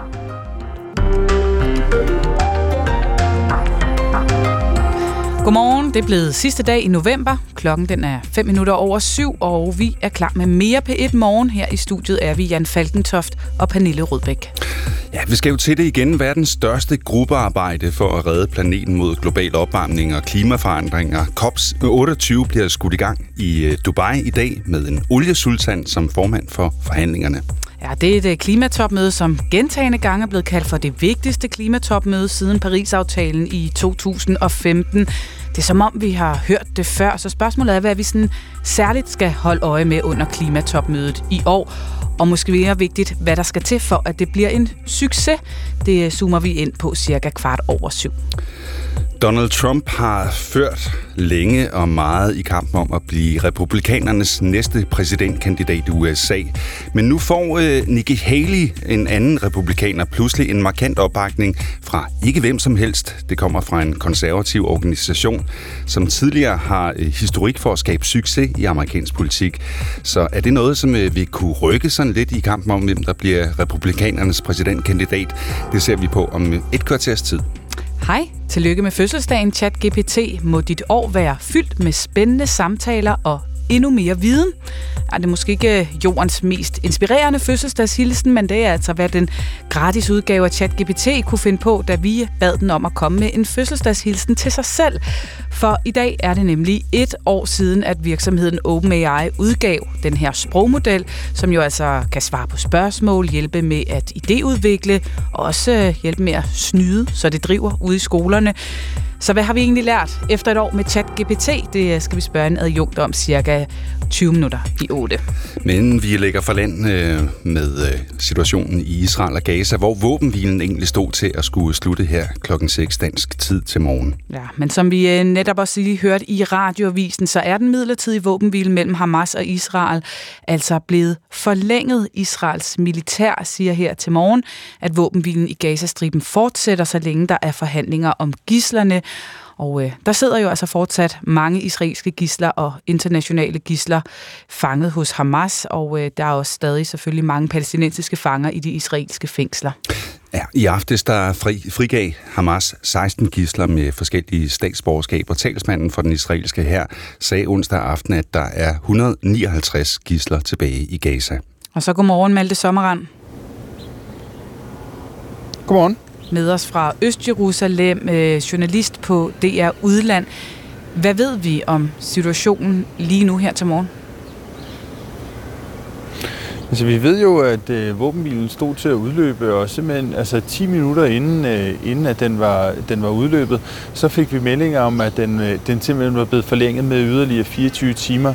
Det er jo så den korteste forlængelse, der har været indtil videre. Vi har set forlængelse på først de her fire dage, og så yderligere to dage, og nu får man så en øh, i alt øh, syv dage øh, har der så været, været våbenhvile. Og vi, vi ved også, at øh, israelske medier skriver, at øh, grunden til våbenhvilen lige pludselig stod til ikke at kunne blive forlænget, det var altså, at Hamas havde på den her liste, de offentliggør hver dag, øh, der havde de skrevet, ud over syv øh, gisler, så havde de skrevet line for tre gisler. Og det er jo altså ikke en del af den aftale, man indgik. Den aftale, man indgik, øh, var jo meget klar omkring, at det er 10 gisler, så kan man få en yderligere dags våbenhvile. Så det lyder altså til, ifølge israelske medier, at øh, det er øh, Hamas og den liste, de har udgivet, som har gjort, at øh, våbenhvilen var, var ved at ligesom løbe ud i sandet, og først 10 minutter inden øh, deadline blev forlænget. Mm. Og centralt i øh, våbenhvilespørgsmålet er, som du øh, siger her, altså øh, gislerne. Hvad ved vi så om dem, der kommer ud, og dem, der er tilbage nu? Vi ved, at alle, der er kommet ud af Gaza af israelerne, er kvinder og børn. Øh, Øh, det er simpelthen en del af aftalen, at man gerne vil udveksle kvinder og børn for palæstinensiske fanger, som vi jo så også løbende har set er blevet frigivet til, til, til Vestbreden. Og, og vi ved så også, at øh, der ud over de her øh, israelske kvinder og børn også er blevet frigivet nogle øh, thailandske gæstearbejdere, øh, og i aftes blev også frigivet øh, to russiske kvinder. Men det, som der bliver spekuleret meget i hernede, det er altså at vide, hvor mange flere øh, kvinder og børn Hamas rent faktisk har i deres varetægt, som de kan udveksle med israelerne. Fordi vi har også hørt Hamas være ude og sige, at øh, de har kommet med to forskellige tal af mellem 40 og 60 gisler, kan de altså ikke gøre redde for, hvor er henne. Og derfor så, så er der mange, der spekulerer i her, hvor længe den her våbenhvile kan blive ved med at blive forlænget, fordi hvor mange gisler har, har Hamas rent faktisk tilbage i deres varetægt, som er kvinder og børn, som de ønsker at udveksle med israelerne. Det, det må vi jo så se de kommende dage. Hmm. Hvordan øh, har der, nu siger du, det var sidste øjeblik, at den her våbenhvile så blev forlænget med en enkelt dag øh, indtil videre. Har der været nogle reaktioner her til morgen i, øh, i Israel på, på den her forlængelse? Jeg har lige fået et, et statement fra den israelske premierministers kontor, hvor, hvor de, han skriver, at øh, krigskabinettet, som man ligesom har nedsat hernede til at, til, at, til at styre, hvornår og hvordan man sætter herren ind, at den var blevet enige om, at havde øh, våbenhvilen ikke været blevet forlænget her klokken 7 i morges lokaltid, som jo altså så er klokken 6 dansk tid, så havde, øh, så havde man altså sat herren ind igen. Så der har ligesom været meldinger løbende om, at nu er den så forlænget med endnu en dag, men israelerne har så også været ude og tygt understrege, at var våbenhvilen ikke blevet forlænget, så var man altså ikke, øh, så var, havde man altså sat herren ind i Gaza endnu en gang. Så de var simpelthen ved at gøre, gøre klar til kamp igen, inden øh, det i sidste øjeblik faldt på plads, lyder det til. Øhm, så øh, ser vi altså den amerikanske udenrigsminister Anthony Blinken, som lige er landet i Tel Aviv. Hvad betyder det for forhandlingerne? Ja, det er et meget godt spørgsmål. Altså, han landede sent i aftes, og øh, som israelske medier udlægger det, så er der ligesom sådan en... Øh, ja, hvad skal jeg næsten kalde det, sådan en gentleman agreement om, at der ikke sker, sker nogen, øh, nogen krigshandlinger, mens øh, den amerikanske udenrigsminister er i landet. Øh, altså, der er ingen, der kan sige, om det er, det er derfor, at den blev forlænget i sidste øjeblik, fordi det lyder mere sandsynligt, den udlægning, der har været øh, her i Israels presse her til morgen. Altså det her med, at israelerne simpelthen har været utilfredse med den liste, der er blevet udvekslet. Men øh, den amerikanske udenrigsminister sagde allerede, inden han landede, at han kom for at snakke øh, en forlængelse af våbenhvilen, så det kan da godt være, at han havde været ude at lægge pres på, men det har vi altså ikke hørt noget som helst om endnu. Vi har tværtom hørt masse om, at israelerne havde været utilfredse med den liste, som Hamas i udgangspunktet havde fremsendt til dem over dem, de ville frigive. Og så er spørgsmålet jo, hvad der sker herfra. Øh, endnu en gang står vi og så kan se frem mod endnu en deadline øh, om 24 timer. Kan vi regne med nu, at, at våbenhvilen øh, i første omgang bliver holdt rent faktisk de næste 24 timer? Altså det er jo et, øh, et godt spørgsmål. Altså der har jo ud over øh, nogle enkelte episoder, har våbenhvilen jo de seneste seks dage mere eller mindre været overholdt. Særligt inde i Gaza, der har så som bekendt været uroligheder øh, på Vestbreden og, og andre steder. Øh, men men de andre dage, så er det jo trods alt lykkes at opretholde våbenhvilen, udveksle gisler og fanger. Så, så øh, altså, må ikke har jeg lyst til at sige, men altså, det vil tiden jo vise. Det, jeg tror, det, det vigtige at understrege, det er jo, at, at øh, israelerne skriver jo, at så længe man forhandler om gisler, så, så fortsætter man altså den her, den her pause i, i kamphandlingerne, og det vi må, må vi jo så for nu lade, lade stå til trone. Så, øh, så de næste 24 timer må vi formode, at, at der er våbenhvilen. Hmm, men nu nævner du selv Vestbreden, hvor vi jo i går så nogle øh, voldsomme kampe. Der var også øh, flere, der døde i de her kampe. Øh, ved vi noget om, om der er ro igen på Vestbreden, eller om kampene her fortsætter? Altså, så vidt jeg kunne læse her til morgen, så har der været nogenlunde ro i løbet af natten. Det er jo så også vigtigt at understrege, at den her våbenhvile er jo indgået mellem Israel og Hamas, og Hamas har jo ikke ikke hverken øh, den politiske eller den militære magt på Vestbreden. Det har det politiske parti Fatah. Og derfor så, øh, så det, at der sker, sker øh, kamphandlinger og skudvekslinger på, på, på Vestbreden, og der har også været meldinger om flere drab, det, det er, jo, det er jo ikke som sådan en, en direkte brud på våbenhvilen. Så for nuværende og her til morgen hører vi altså, at der er nogenlunde stille på Vestbreden. Mm. Og så er det gode spørgsmål jo nu, nu har vi så vi fire dage, så kom der to dage, og så et enkelt døgn nu.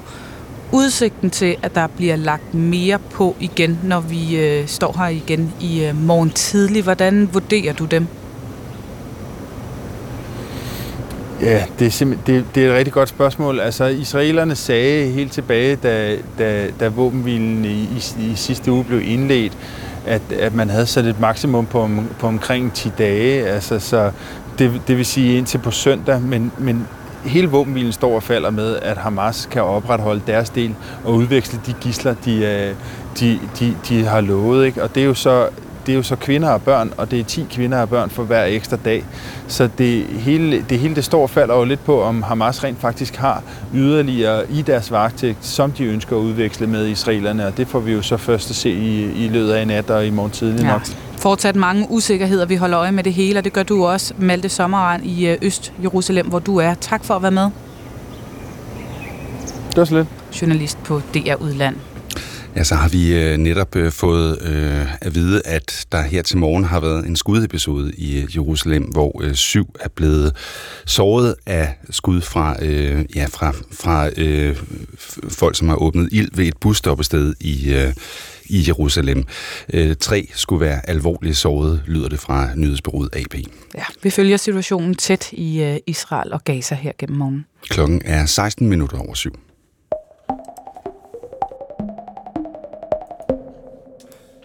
Og så er det jo i dag, at vi skal til det igen. Welcome to two weeks where we are to perform what is most difficult in politics. It gives me great pleasure to declare open the 21st session of the Conference of the Paris to the United Nations Framework Convention on Climate Change. Welcome to COP. Welcome to Glasgow. And to Scotland. It gives me great pleasure to declare open the 27th session of the Conference of the Parties to the United Nations Framework Convention on Climate Change. Ja, et uh, nyt klimatopmøde begynder, COP28, og det er i Dubai, at det foregår, og der er rigtig meget på spil. Ja, nye tal fra FN viser, at verden lige nu har kurs mod en opvarmning på 2,9 grader, og øh, allerede nu ser vi konsekvenserne af den globale opvarmning i form af oversvømmelser, tørker, hedebølger og naturbrænde. Så det er altså på det bagtæppe, at ledere, interesseorganisationer og virksomheder fra hele verden samles for at prøve at blive enige om den fremtidige indsats for klimaet. Og udfasning af fossile brændsler, ja, det er et af de helt store temaer på dagsordenen. Det fortalte Steffen Gratz, vores internationale korrespondent, der vi talte med ham tidligere. Jeg vil sige, det allerstørste spørgsmål, det er, om man kan enes om, altså verdens lande kan enes om, at udfase fossile brændstoffer. Altså officielt vedtage, at verden skal holde op med at brænde olie og gas af. Godmorgen, John Nordbo.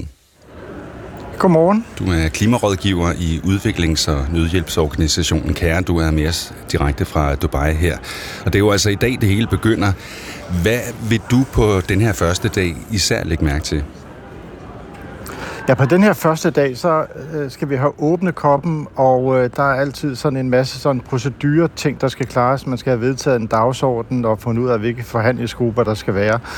Og øh, der har været noget tvivl herop til koppen, om man kunne blive enige om dagsordenen, men, men det ser ud til, at øh, der er opnået en form for enighed, så jeg forventer ikke de store procedurespørgsmål.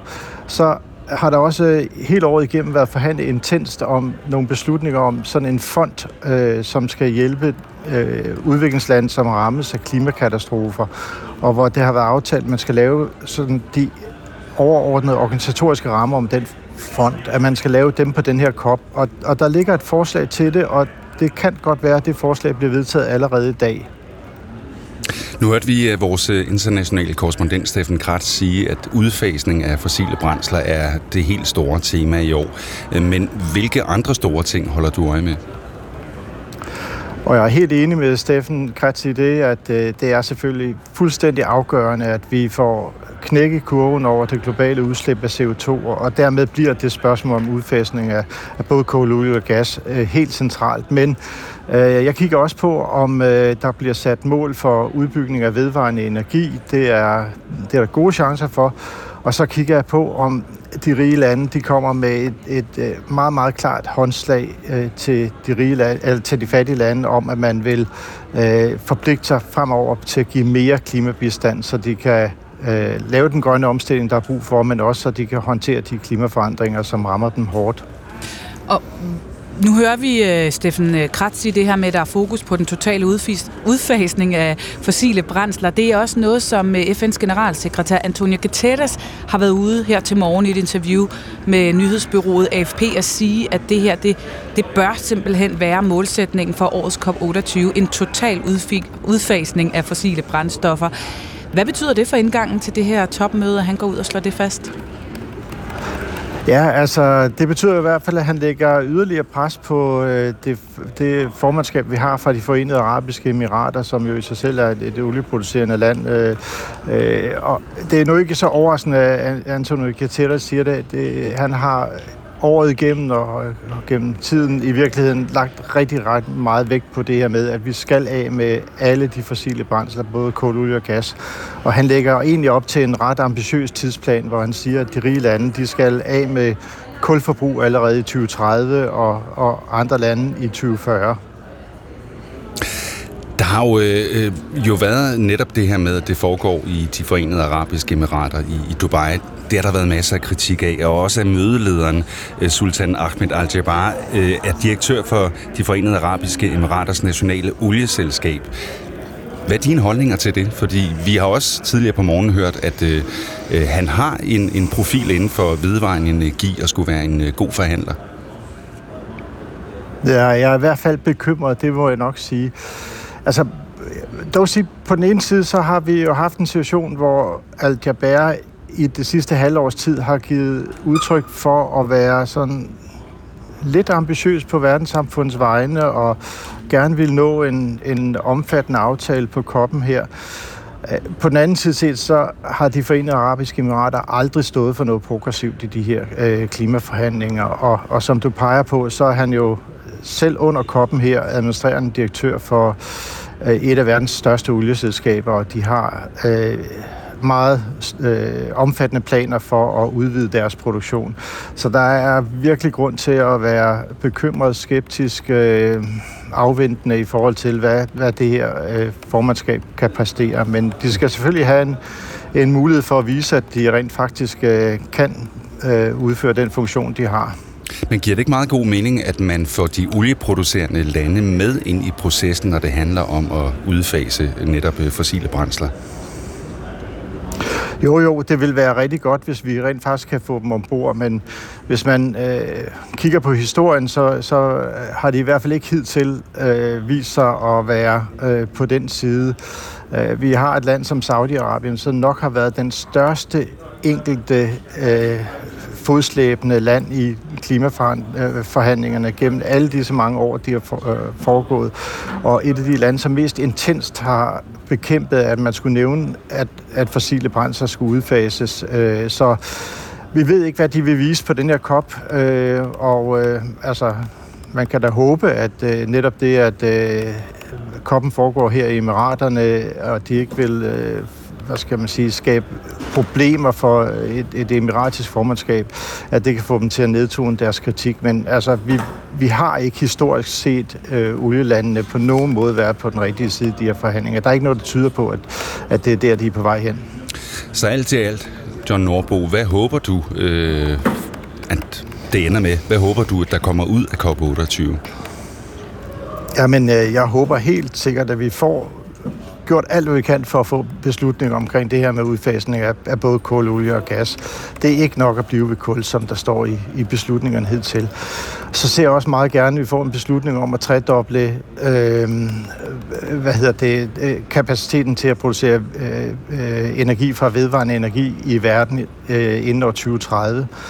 Og så endelig, at øh, de rige lande, de øh, kommer med nogle, som sagde, meget klare udmeldinger om, at de rent faktisk i fremtiden vil leve op til de løfter, de har givet om at, at støtte verdens fattigste lande med klimabistand. Og at de rent faktisk også vil, øh, i lys af, at vi har brug for flere midler, også selv vil bidrage med flere midler til det. Og hvordan skal du helt konkret ud og arbejde for, at det der, der ender? Jamen, jeg kommer til at være i dialog med et antal forskellige øh, delegationer, og, øh, og jeg kommer til at arbejde sammen, tæt sammen med NGO'er fra øh, rigtig mange lande, øh, som er samlet i, i et netværk, som vi kalder Climate Action Network, øh, hvor vi arbejder netop for en, en stærk global løsning, som også er solidarisk med øh, landene i syd. Tak for at være med, John Norbo. Selv tak klimarådgiver i udviklings- og nødhjælpsorganisationen CARE. og skal vi ikke også lige reklamere for, Pernille, at øh, man mm. på DRTV lige nu kan se dokumentarserien Kloden i brand. Det er øh, den dramatiske historie om en klimakatastrofe, som bliver vildere og vildere på trods af utallige klimatopmøder, hvor øh, målet jo hver gang har været at vende udviklingen. Så afslører du ikke for meget i det plot? Nej. Var det lidt en... Øh... En spoiler. Jeg tror, ja. jeg tror, de fleste kender, kender det. Fem minutter i halv otte. Det øh, har længe set svært ud for nogle af de andre kandidater ved øh, primærvalget øh, i USA, altså de republikanske kandidater, at komme i nærheden af Donald Trump, som jo altså massivt fører i målingerne over, hvem der står til at blive partiets kommende præsidentkandidat. Men nu ser noget ud til, at Nikki Haley kan måske gå hen og blive den største konkurrent til Trump. Ja, for den øh, konservative organisation Americans for Prosperity Action, AFP, øh, som er skabt af indflydelses, øh, de indflydelsesrige kokbrødre, ja, de stemmer nemlig øh, nu, de stemmer ind i, i, den, øh, i det amerikanske præsidentvalg. De har meldt ud, at de støtter Nikki Haley. Godmorgen, Mads Dalgaard Madsen. Godmorgen. Tidligere indrigspolitiske rådgiver ved den danske ambassade i Washington. Vi skal lige have styr på, hvem de er, de her Koch-brødre. Altså, som vidt jeg forstår, så er der kun én tilbage af dem. Men hvad er det for en, en mm. rolle, de spiller i amerikansk politik? De er, øh, har historisk set været en af de allerstørste pengetanke på den republikanske side. En af de absolut største donorer til øh, republikanske præsidentkandidater. Der er faktisk øh, i, de, i deres sådan, øh, mest magtfulde dage, der blev de kaldt for kongemager på den republikanske side. Altså at dem, som de støttede i det republikanske primærvalg, jamen de vil typisk ende med at blive øh, præsidentkandidaten, fordi at de vil kunne kaste så mange ressourcer, de har så stor en organisation i det her Action Network, at de simpelthen er en, et kæmpe boost til en aspirerende præsident, øh, præsidentkandidat. Øh, så, så, så de er ekstremt magtfulde, men, men også lidt øh, dalende i deres magtfuldkommenhed, eller i deres magt, fordi øh, da Trump kom på banen, jamen, så har de her store donorer i det republikanske parti har fået mindre indflydelse på, hvem der blev kandidat. De har altid været lidt imod Donald Trump, men har sådan nødtvunget øh, støttet op om, omkring ham. Så historisk har de været rigtig magtfulde, men har været sådan dalende, men fortsat en, en spiller på, på den republikanske side. Så fortsat også rigtig gode nyheder, tænker jeg, fra Nikki Haley, at de nu går ud og siger, at de støtter hende. Helt konkret, hvad, hvad består støtten i? Er det et, øh, en, en tilkendegivelse, eller følger der også en hel masse penge med? Der følger en hel masse penge med, øh, som, som der nu vil blive brugt på øh, tv-reklamer, på radioreklamer, øh, som, som vil promovere Nikki Haley. Så det, så det er helt konkret. Øh, det er en kæmpe pengetank, som hun lige pludselig får åbnet op for. Men så, støt, så kommer der også en kæmpe stor græsrodsorganisation med, altså af folk, som, som er tilknyttet det her netværk, der nu vil kunne gå i gaden og, og banke på døre og, og ringe til folk, for simpelthen at sige, at de skal stemme på Nikki Haley i, øh, i de kommende primærvalg. Så, så det er, ikke, det er ikke bare penge, som dem er der rigtig, rigtig mange af i den her organisation. Det er også en hel organisation, som nu bliver koblet på Nikki Haley's præsidentvalgskampagne for ligesom at føre øh, valg, øh, valgkamp for hende. Og der skal jo altså også øh, noget til, hvis hun skal op og for alvor, øh, kan man sige, tro på en eller anden måde Donald Trump, som ligger jo massivt foran i målingerne. Så spørgsmålet er jo, hvor stor en effekt tror du, at det kan få for Haley's primærvalg, at øh, de nu melder sig ind i, i kampen på hendes side?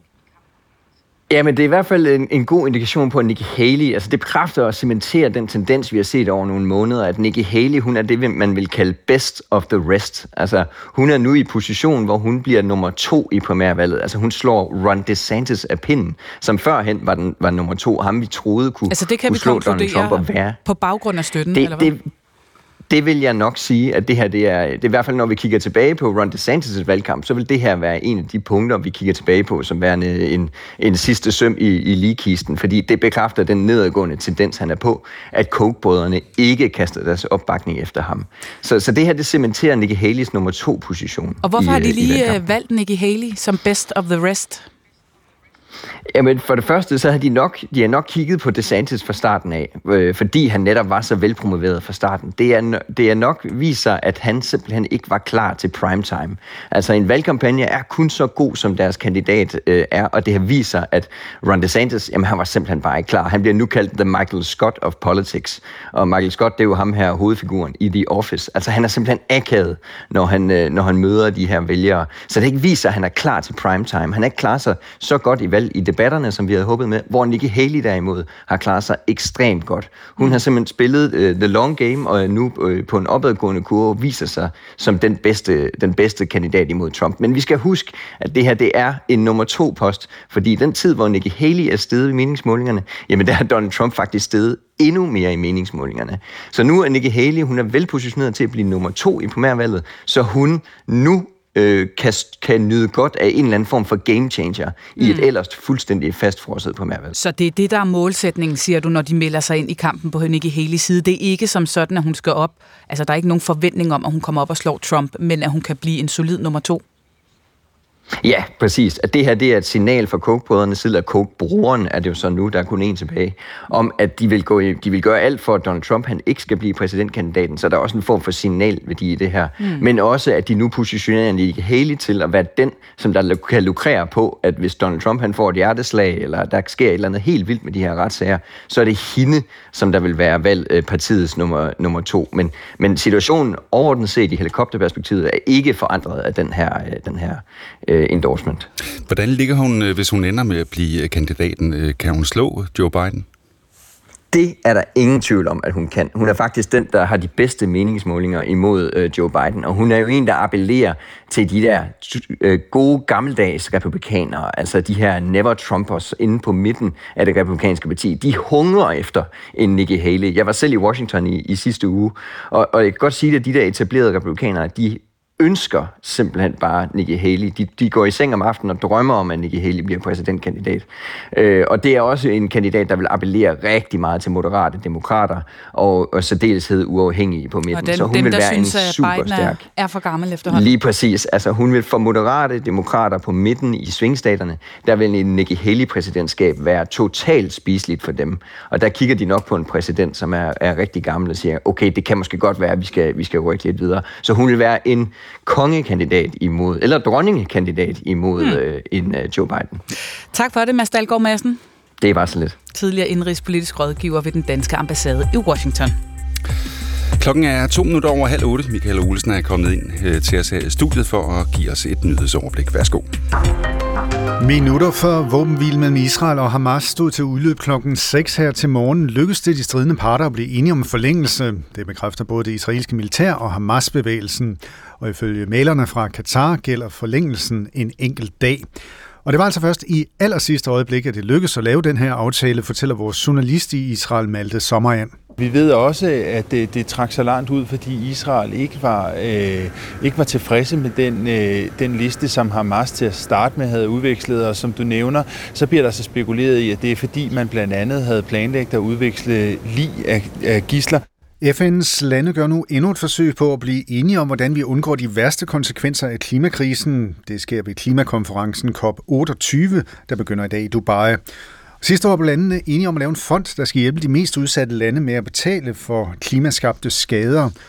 De kommende dage skal landene så forsøge at aftale, hvordan fonden skal fungere. Det fortæller Jens Mathias Clausen fra den grønne tænketank Concito. For en ting er at blive enige om at have en fond, en anden ting er jo, hvem skal betale til den her fond? Hvem skal få penge for den her fond? Hvor stor skal den her fond være? Hvor skal fonden ligge henne? Så alle de sådan svære diskussioner der, de udstår stadig.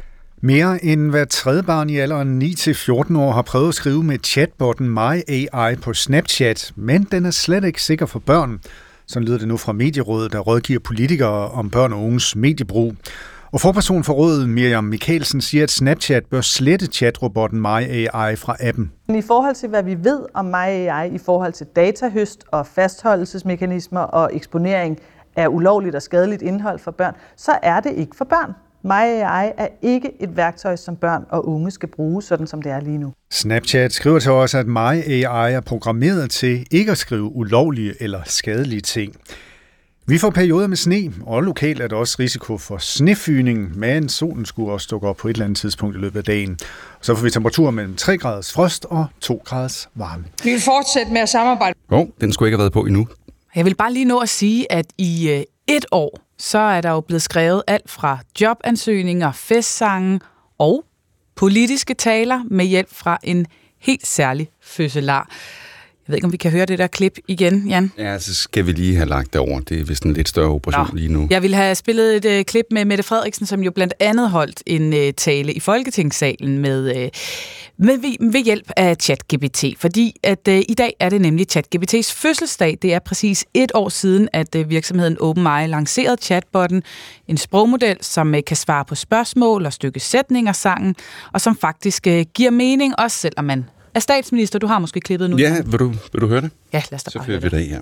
Vi vil fortsætte med at samarbejde på tværs af partier og arbejde hårdt på at sikre en bedre fremtid for alle danskere. Tak for jeres tillid og samarbejde i de seneste folketingsår. Vi ser frem til at fortsætte dette arbejde i fremtiden.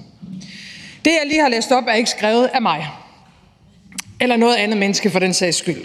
Det er skrevet af kunstig intelligens, ChatGPT. Ja, sådan lød det. Blandt andet i Folketingssalen, og der er sikkert også andre, der har været til øh, konfirmationer og fester, hvor at øh, ChatGPT er blevet brugt. Der har også været debatter om, at man kan snyde med det i skolen og så videre og så videre. I løbet af det seneste år, der har vi simpelthen lært en hel masse om ChatGPT. Vi har også lært at være lidt bange for den, fascineret af den, og ja, måske altså også at bruge den. Og så kan jeg sige godmorgen til dig, Stine Sambak.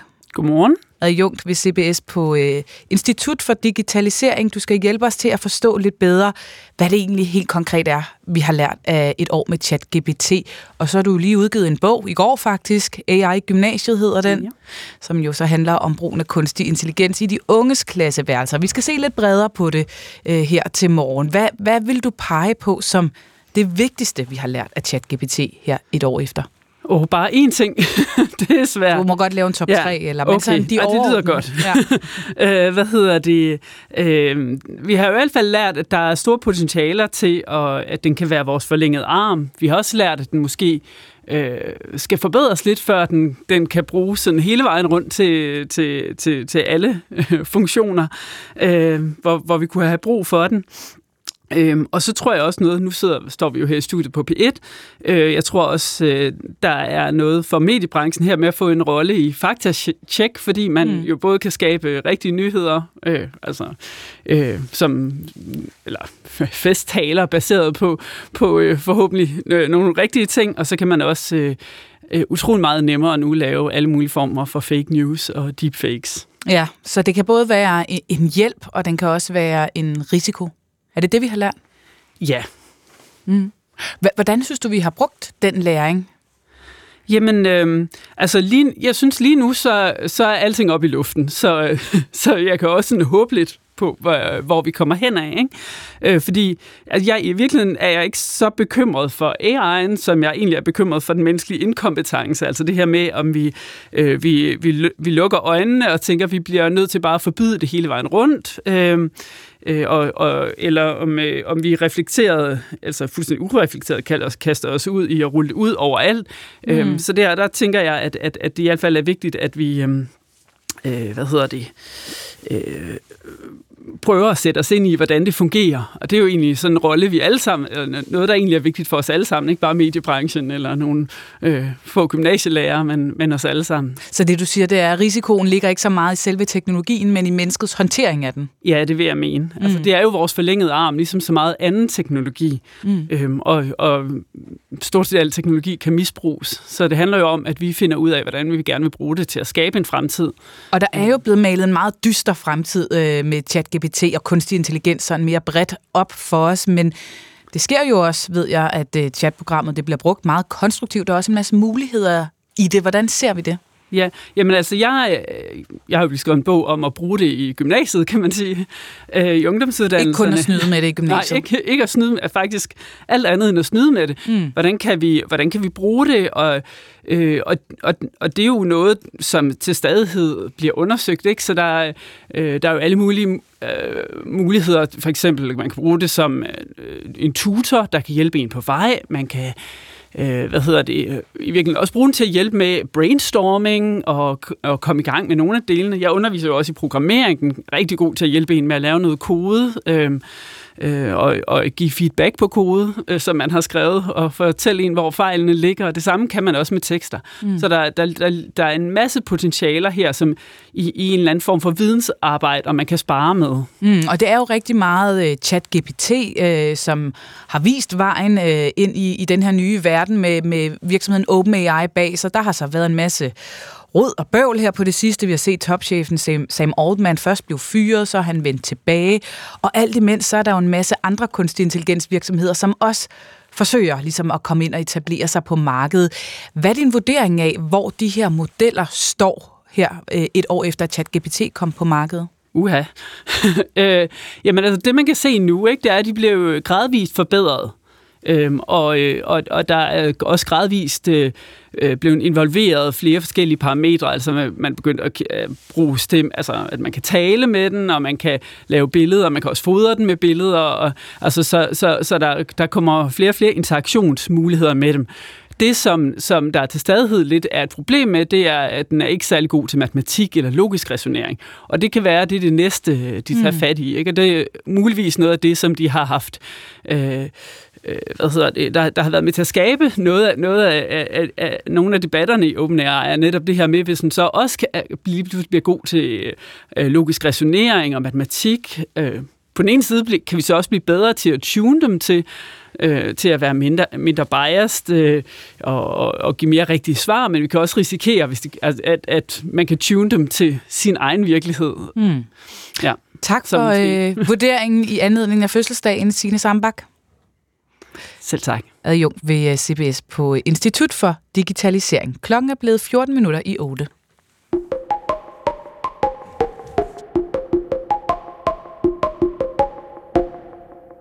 Danmark er i krise med Grækenland.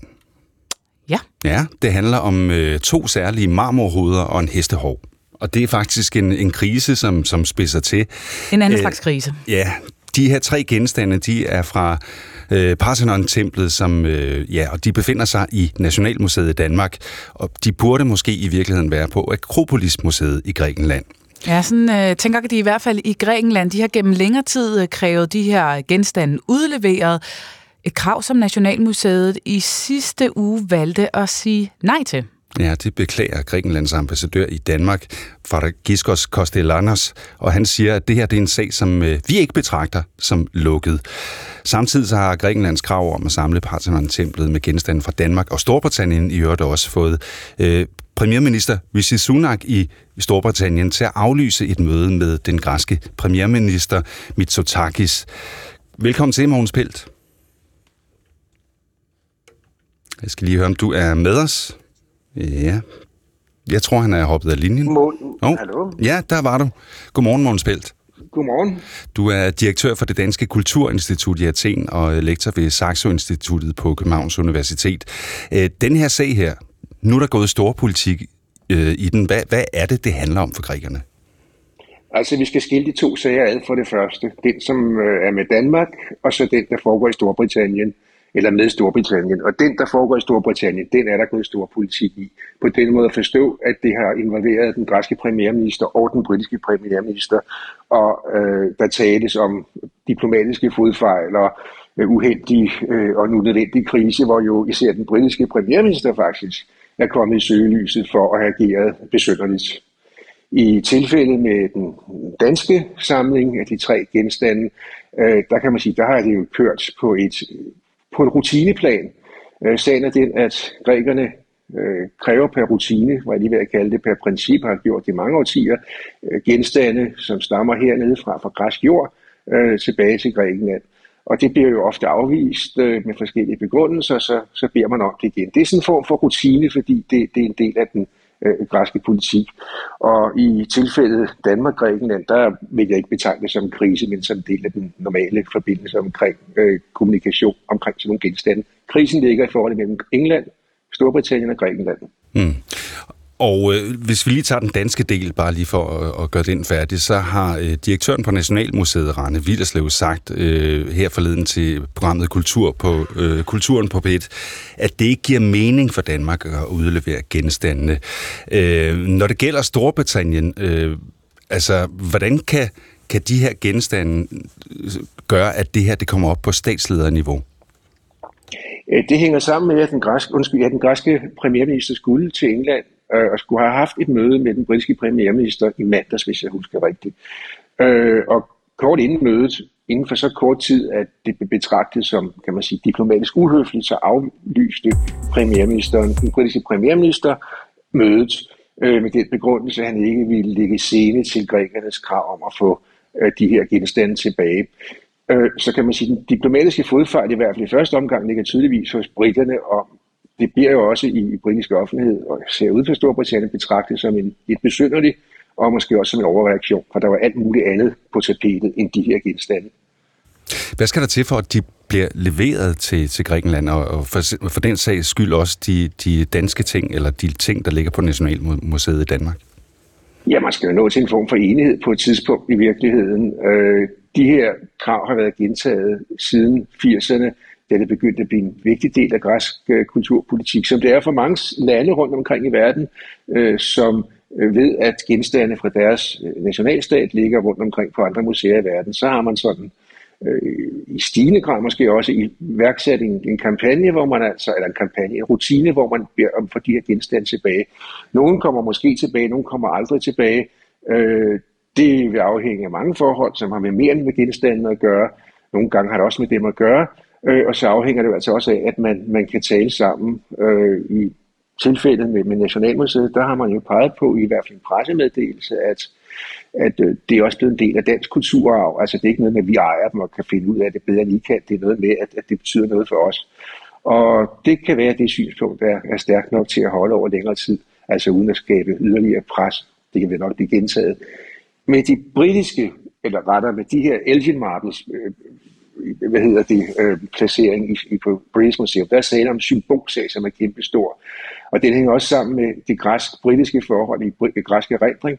England har i visse kredse omdømmen for at være en kolonialmagt. De har aldrig haft kolonier i Grækenland, men man har interveneret i græsk politik gennem årene. Øh, Første verdenskrig, anden, eller efter 2. verdenskrig, øh, i det østlige Middelhav. Så det, det, der ligger meget mere symbolsk i det, end, end blot de her øh, friser, og vi er slet ikke over den kategori fra dansk side. Tak for det, Mogens Belt.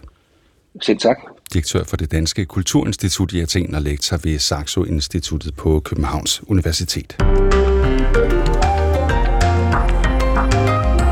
Århundredets snestorm har ramt det østlige Ukraine og den russisk annekterede Krim-halvø. Stormen meldes blandt andet har skyllet såkaldte antisabotagebombe væk, som er installeret ved Kertsbroen, som øh, forbinder Krim med Rusland og også bliver kaldt for Putins prestigebyggeri. Ukraines efterretningstjeneste mener, at bombene er blevet skabt til at beskytte broen mod ukrainske havdroner, som tidligere har haft succes med at ramme mål i området. Godmorgen, Anders Puk Nielsen. Godmorgen. Årlovskaptajn og militæranalytiker ved Forsvarsakademiet. Sabotage, antisabotagebomme, der er blevet blæst væk, skyllet væk på en eller anden måde. Hvad betyder det altså for den her bro? Er den så bare blottet og sårbar for angreb nu? Ja, så er den jo nok mere sårbar lige i øjeblikket, end den ellers har været. Altså, øh, de her antisabotagebombe øh, er jo sådan nogle øh, spærringer, man lægger ud i vandet, og så, øh, så ligger de og sørger for, at der ikke kan komme øh, de her små droner ind under broen, øh, og man, men i det hele taget ikke kan sejle ind under broen andre steder end lige der, hvor der er det her gennemsejlingsfag, hvor det er meningen, at trafikken skal igennem. Så, så på den måde så øh, er det meget nemmere for russerne at overskue, hvad det er, der foregår rundt omkring broen. Øh, så det er klart, at hvis øh, hvis de her øh, spærringer, de på en eller anden måde er blevet skyllet væk, jamen altså, så, så er broen jo så mere sårbar, indtil at de er blevet øh, etableret igen. Mm. Og den ses jo, den her bro, som et bindeled mellem det sydvestlige Rusland, det besatte Krim, blandt andet fordi den bliver brugt til at, at forsyne den russiske hær. Og så har vi også hørt den ukrainske præsident Zelensky være ude og sige tidligere, at broen er et legitimt militært mål i landets forsvarskamp. Så med de her antisabotagebombe væk og den her melding, øh, er det her så et sted, hvor vi vil kunne komme til at se sådan et øget ukrainsk fokus, regner du med, i den kommende tid? Altså, jeg, jeg tror, øh, for det første så vil jeg sige, at ukrainerne er hele tiden på udkig efter måder, de kan ødelægge den her bro på. Det, det tror jeg ikke, der er nogen tvivl om. Det er et enormt vigtigt militært mål for dem, hvis de kan, kan ramme den. Øhm, men øh, derudover så vil jeg jo sige, at lige nu sidder ukrainerne selvfølgelig og kigger på øh, alt, hvad de har af satellitbilleder øh, og, og andre måder at overvåge det hele Krim på, og se, hvorhen er der egentlig noget, der er blevet ødelagt, fordi det er selvfølgelig omkring den her bro, øh, men det er jo også resten af Krim, der er blevet ramt af den her storm. Øh, det har været meget voldsomt nogle steder. Man kan også forestille sig, at der er steder, hvor for eksempel russernes luftforsvar kan være øh, ramt af det her, hvis der er radarinstallationer, der for eksempel er blevet ødelagt, øh, sådan noget i den stil, sådan, så der kan være huller i, øh, i luftforsvaret også.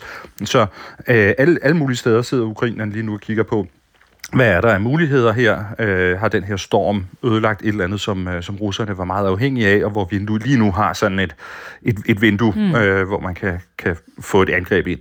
Ja, så vejret det har påvirket meget mere end øh, situationen omkring broen. Der er alle mulige andre steder, det også kan have påvirket. Så hvad kan vi egentlig sige om, hvad den her øh, vinterstorm og vinterværet kommer til at betyde for krigen nu?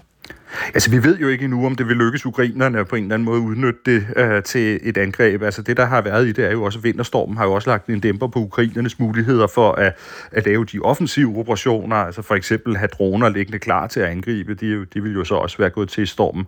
Øh, men det vi jo måske kan sige, det er, at stormen nok har lagt en dæmper på, øh, på russernes muligheder for at sejle i det hele taget med deres skibe.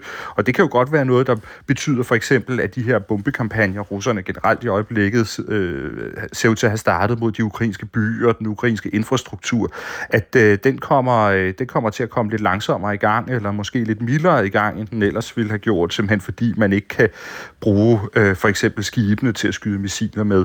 Øh, så på den måde, så kan det godt have, have lagt en, en, en dæmper på, øh, på nogle ting allerede. Og det er jo altså det er den anden vinter i, i krigen. De har prøvet det før og skulle igennem sådan en hård og brutal vinter, øh, øh, der hvor øh, fronterne er lige nu. Øh, men den er så startet tidligt. Vi skriver jo ikke engang øh, december endnu, det gør vi først i morgen. Der kommer den her århundredes storm. Og, og herefter følger jo så meget mere af det her barske vintervejr. Hvad er det for en vinter, som de russiske og ukrainske styrker ser ind i? Ja, vi ser ind i en, øh, i en vinter, der øh, formentlig øh, frem til januar måned stadig mest af alt vil byde på, øh, på plusgrader, og det vil jo så sige, at det er en meget våd periode, vi er i, altså hvor der simpelthen er vand over alt mudder. Øh, skyttegravene vil være fyldt med vand og sådan noget. Det vil være enormt ubehageligt at, at arbejde i, og virkelig svært at lave nogle militære operationer i.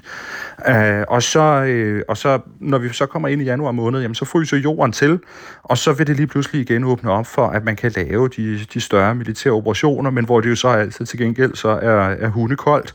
Øhm, og, øh, og det er altså bare en øh, rigtig barsk årstid at lave militære operationer i, og det kan jo på den ene side være rigtig ubehageligt, men på den anden side så åbner det egentlig også nogle muligheder, hvis man kan få modstanderen til at have det dårligere, end man selv har, for eksempel ved at ramme deres logistik og sådan nogle ting. Så man mm. kan godt udnytte vinterværet i krigen. Og er der nogen, det ligger bedre til Ukraine eller Rusland med det her barske vejr?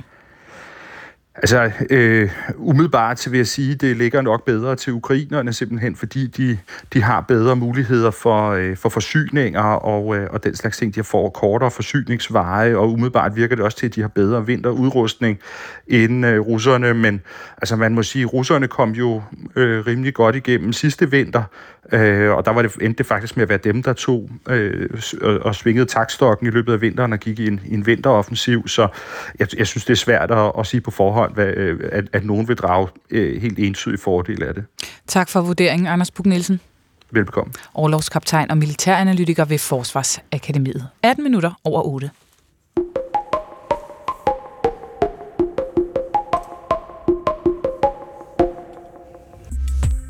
Og med det, så fløj tiden og nærmer sig fire minutter over halv ni. Vi skal have et nyhedsoverblik med Michael Olesen. Våbenhvilen og dermed også udvekslingen af gisler og fanger fortsætter mellem Israel og Hamas. Israel var altså ikke tilfreds med det første forslag fra Hamas om at frigive syv levende gisler og tre lig. Men kort før deadline kl. 6 dansk tid meddelte Israel, at våbenhvilen fortsætter. Indtil videre kun i et døgn, og det er den hidtil korteste forlængelse, fortæller vores reporter Malte Sommerind fra Øst-Jerusalem. Og jeg har også fået et statement fra den israelske premierministers kontor, som skriver, at øh, havde man ikke blevet enige om våbenbil de her, øh, altså inden klokken syv lokaltid hernede, så var bombardementerne i Gaza altså startet endnu en gang. I det østlige Jerusalem har der her til morgen været skyderi, hvor tre personer er blevet dræbt og mindst seks personer er såret. Israels politi fortæller, at to mænd fra en bil åbnede ild mod ventende passagerer ved et busstoppested. Gerningsmændene skulle ifølge politiet være palæstinensere, og de er blevet skudt og dræbt af sikkerhedsstyrker. Børn og unge bør holde sig fra Snapchats kunstig intelligens My AI. Sådan lyder det i hvert fald fra Medierådet for Børn og Unge. Ifølge rådet håndterer chatbotten børns data uhensigtsmæssigt og præsenterer dem for skadeligt og ulovligt indhold. Og Medierådet får opbakning fra kulturminister Jakob Engel Schmidt. Han ønsker strammere EU-lovgivning på området. Indtil da, så vil jeg opfordre alle forældre til at være meget opmærksomme på, hvilken teknologi, der bor på deres børns telefon. Og overveje at slette Snapchat, hvis det er sådan så, at man er utryg ved, den ligger der. For det vil jeg være. Snapchat skriver så også, at den kunstige intelligens er programmeret til ikke at skrive ulovlige eller skadelige ting. Og så er der flere, der her til morgen har slået døren op til sne. Især i den nordlige og østlige del af landet er der hvidt, også på vejene. Flemming Kjeldgaard Larsen, som er chef for Vej og Park i Jammerburg Kommune, fortæller, at hans folk har nok at gøre. Altså lige nu, der, der kan man sige, at vi fik lidt sne i går, og vi har fået noget sne i aftes og i nat også. Det får vi skrabt af, og så får vi lagt noget salt ud. Og øh, med de temperaturer, vi har nu, så virker salten også. Så skal vi nok få, få isen af vejen, så de bliver, bliver gode at køre på igen. Og der er mere sne på vej, inden det så i eftermiddag skulle klare op fra nordøst. Og vi får temperatur mellem 3 graders frost og 2 graders varme. Det er nok sjældent, at øh, man tænker om en 0-0-kamp i fodbold, at den var pragtfuld, eller uforglemmelig, eller fantastisk. Men øh, hvis man er FCK-fan, så er det måske nogle af de øh, ord, man vil sætte på den kamp, der blev spillet i aftes i Champions League. Fordi her mødte FCK nemlig Bayern München på øh, Bayern Münchens hjemmebane. Og for første gang i, ja, siden 2018 lykkedes det et, et hold at tage point på øh, tyskernes hjemmebane. FCK-spilleren Nikolaj Bøjlesen, han var også svært tilfreds efter kampen. For mig så er Bayern et top 3 hold i verden. Ja, vi står rigtig dybt i, i lang tid af kampen, men det er også et klassemandskab. Men jeg synes alligevel, at vi får kreeret det, vi kan forvente, og måske endda lidt mere til. Og i helt store chancer, synes jeg, at vi byder dem op til dans. Velkommen til, Andreas Kravl. Jamen, godmorgen. Godmorgen, godmorgen. Det er fodboldkommentator. Du er med os fra München. Er du enig? Var det her en, øh, en kæmpe præstation af FCK i går? Ja, det var det. Øh, det som, som du også sagde, så øh, Bayern München er et hold, der i de senere år har gjort fuldstændig rent bord, når det gælder gruppespillet i, i Champions League. Øh, de er nummer to på klubranglisten af, af alle hold i Europa, lige efter Manchester City. Og når FC København så tager til Allianz Arena og henter det point, som var nødvendigt for selv at kunne afgøre deres Champions League-skæbne i sidste runde i gruppespillet, altså FC København, så var det en kæmpe præstation.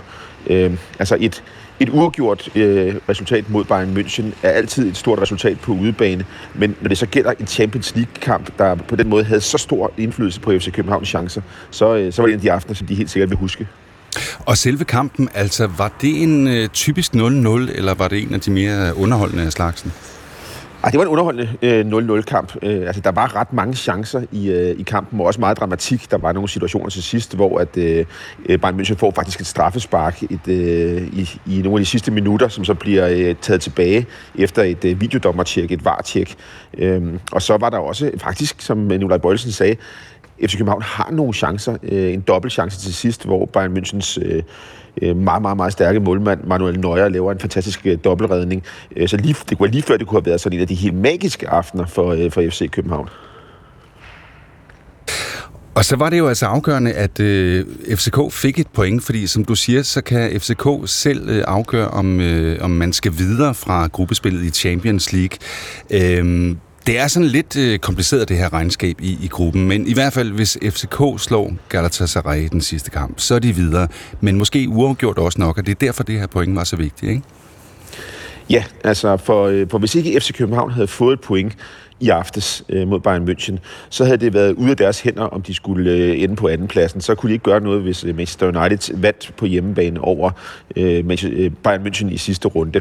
Så ja, det er lidt kompliceret, men, men det er også meget nemt forstået på den måde, at nu er der en hjemmekamp den 12. 12. Det er meget nemt at huske, den 12. december, øh, FC København mod Galatasaray i parken. Og vinder FC København den kamp som mod Galatasaray, som er sidet som det dårligste hold i puljen, vinder de den på hjemmebane, så er de ikke bare videre som, øh, som træer, der egentlig var målsætning. Nej, så får FC København andenpladsen og går for kun anden gang i, øh, i klubbens og dansk fodbolds historie videre til 8. i Champions League, altså blandt de 16 bedste hold i Europa. Og Andreas, som de har spillet indtil videre, altså hvor de har slået Manchester United på, på hjemmebane, tabt knepen til dem på udebane, spillet uafgjort med Bayern München, og i øvrigt også øh, spillet uafgjort mod Galatasaray i Istanbul, så er chancerne vel okay, skulle man mene? Det her det er en unik chance, og, og det, altså, hvis, hvis man havde givet det her scenarie til FC København på forhånd, så havde de taget det med kysshånd. Øh, så der er lagt op til en virkelig, virkelig stor aften øh, den 12. december. Øh, og hvis man ser på puljen indtil videre, så har det været nogle enormt underholdende kampe. Nu var der en 0-0-kamp i aftes i, i München her, men uh, samtidig spillede Galatasaray jo 3-3 på hjemmebane mod Manchester United. FC København har vundet 4-3 over Manchester United. Uh, Galatasaray har, har altså, der er næsten altid sådan 3-4 mål til, til hvert hold i, i den her pulje. Så jeg tror egentlig også, det bliver en, en enormt underholdende kamp. Uh, og uh, alene det, at det dansk hold på sidste spilledag har muligheden for at spille sig i 8. i Champions League, det er meget, meget sjældent. Tak for det, Andreas Krav. Velkommen. Det er jeres fodboldkommentator. Klokken er 20 minutter i 9. Ja, små resultater, små tal, det kan også øh, være en succes, og det kan også være, det er noget af det, der gør sig gældende i den næste historie, vi skal til, fordi øh, det har jo altså været en turbulent tid for SAS. Økonomien har været presset. Forleden der blev den nye ejerstruktur med Castle Lake, Air France, KLM og Leninvest så godkendt ved en amerikansk domstol. Så derfor så er det måske her til morgen blevet fuldt ekstra intenst øh, nu, hvor øh, SAS øh, for cirka ja, tre kvarter siden offentliggjorde sit øh, forskudte årsregnskab. Er en, der sad og fulgte med. Det var dig, Jakob Pedersen. Godmorgen. Godmorgen, godmorgen. Luftfartsanalytiker hos Sydbank. Hvordan ser det så ud for SAS? Bliver det også 0-0? Ah, det, jeg lige ved at sige, her, her vil SAS nok have været lykkelig for små tal, fordi det er et kæmpestort underskud, man leverer igen i, i det, der egentlig burde være et fint kvartal. Uh, underskuddet er, er betydeligt større, end, end hvad jeg havde regnet med, og, og man har heller ikke al den valutamodvind, som jeg egentlig havde, havde forventet ville vise sig. Så, så hvis det her det ligesom er et udtryk for, hvor SAS står indtjeningsmæssigt, så halter man bare usandsynligt langt efter de konkurrenter, der er i sektoren, fordi de leverer altså rekordresultater på stribe i øjeblikket. Mm. Det er altså et underskud efter skat på 5,7 milliarder svenske kroner. Det svarer til ja, godt 3,7 milliarder danske kroner. Det er meget større, siger du, end det du havde regnet med. Hvad havde du regnet med? Jamen, jeg har egentlig regnet med, at man vil, at man vil lande inden for den prognose, man selv havde meldt ud, øh, og, og, og det gør man ikke. Her, her lander man faktisk en, ja, altså omkring 400 millioner øh, kroner lavere, så, så, så, så, så afvielsen på det kvartal, vi lige kommet ud af, er faktisk meget, meget stor, øh, og, og, og er også et udtryk for, at SAS slet ikke er der, hvor man skal være. Held, heldigvis for SAS, kan man sige, så, så sker der altså det, når man kommer ud af, af konkursbeskyttelsen, og det gør man her i starten af, af 2024, øh, så, så er der nogle omkostninger, som falder væk. Der er nogle nye aftaler, aftaler, som træder i kraft, blandt andet leasingaftaler, hvor man kan lease flyene betydeligt billigere, end hvad man gør nu.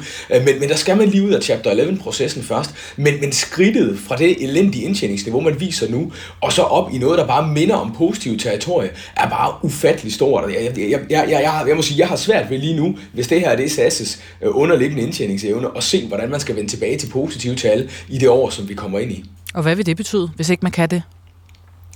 Jamen, det, er jo, det er jo hele tiden en ny situation for de nye ejere. Man kan sige nu, øh, SAS bliver jo, bliver afnoteret, aktierne er værdi, bliver værdiløse, og de bliver afnoteret her i anden kvartal 24. Og så er det jo ikke så nogen som mig, der hver eneste måned og hver eneste kvartal øh, skal, skal, skal, skal bedømme SAS. Så er det jo ejerne, som skal vurdere, øh, er det her et selskab, som, skal, som vi skal skyde flere penge i. Men, men virkeligheden er jo, at SAS kommer ud af det her regnskabsår med en, en, en egenkapital, som er negativ minus 6,1 milliarder svenske, og man får altså kun 5,2 2 milliarder svenske kroner ind i ny kapital for de her ejere. Så, så, så selvom, selvom vi, vi, vi tryller SAS ud af, ud af Chapter 11, konkursbeskyttelsen, så, så er det stadigvæk et selskab, som står med negativ egenkapital. Så, så, så det er ikke et super stærkt selskab, som, øh, som, som kommer ud af, af konkursbeskyttelsen, det må vi sige. Hvad er forklaringen, øh, vurderer du på, at det er gået værre, end de havde forventet, end du havde forventet? Jamen, altså, jeg, jeg, jeg tror, i, i første omgang, så handler det her om høje omkostninger. Øh, det er ikke sådan, at der er et sted, det er ikke sådan, at der er en linje i det her regnskab, hvor jeg kan sætte fingeren og sige, hold da fast, det er der afvielsen den er. Det er stort set over det hele. Lidt lavere indtægter de fleste steder, og, og så noget højere omkostninger faktisk, ja, faktisk alle steder i, øh, i, øh, i systemet. Og så kan man sige, SAS har jo, er, jo, er jo groft, groft udfordret. Øh, det her, det er et selskab, som, som har været de forretningsrejsende selskab i mange, mange, mange år. Det er det, man har bygget hele forretningen op omkring. Og, og, og det er meget, meget tydeligt, når vi kommer ud af højsæsonen ferierejsemæssigt, øh, så er det meget tydeligt, at der er færre forretningsrejsende. Og så er det SAS, de har svært ved ligesom at få, få enderne til at nå sammen. Så der er rigtig meget arbejde, også kommercielt, med, at, med at vinde nogle af de passagerer, man har tabt tilbage i SAS-flyene hen over det næste år. Men det bliver der også større mulighed for, at ledelsen kan kaste sig ind i, når der er sådan, at man er færdig med at bruge alle kræfterne på den her konkursbeskyttelse. Så god arbejdsløst til SAS, siger du? Øh, der er det, nok at tage fat på. Jeg, jeg tænker, at øh, jeg tænker, der er nok at tage fat på, ja. Ja, tak for det, Jakob Pedersen. Velbekomme. Luftfartsanalytiker hos Sydbank. Klokken den er blevet kvart i ni.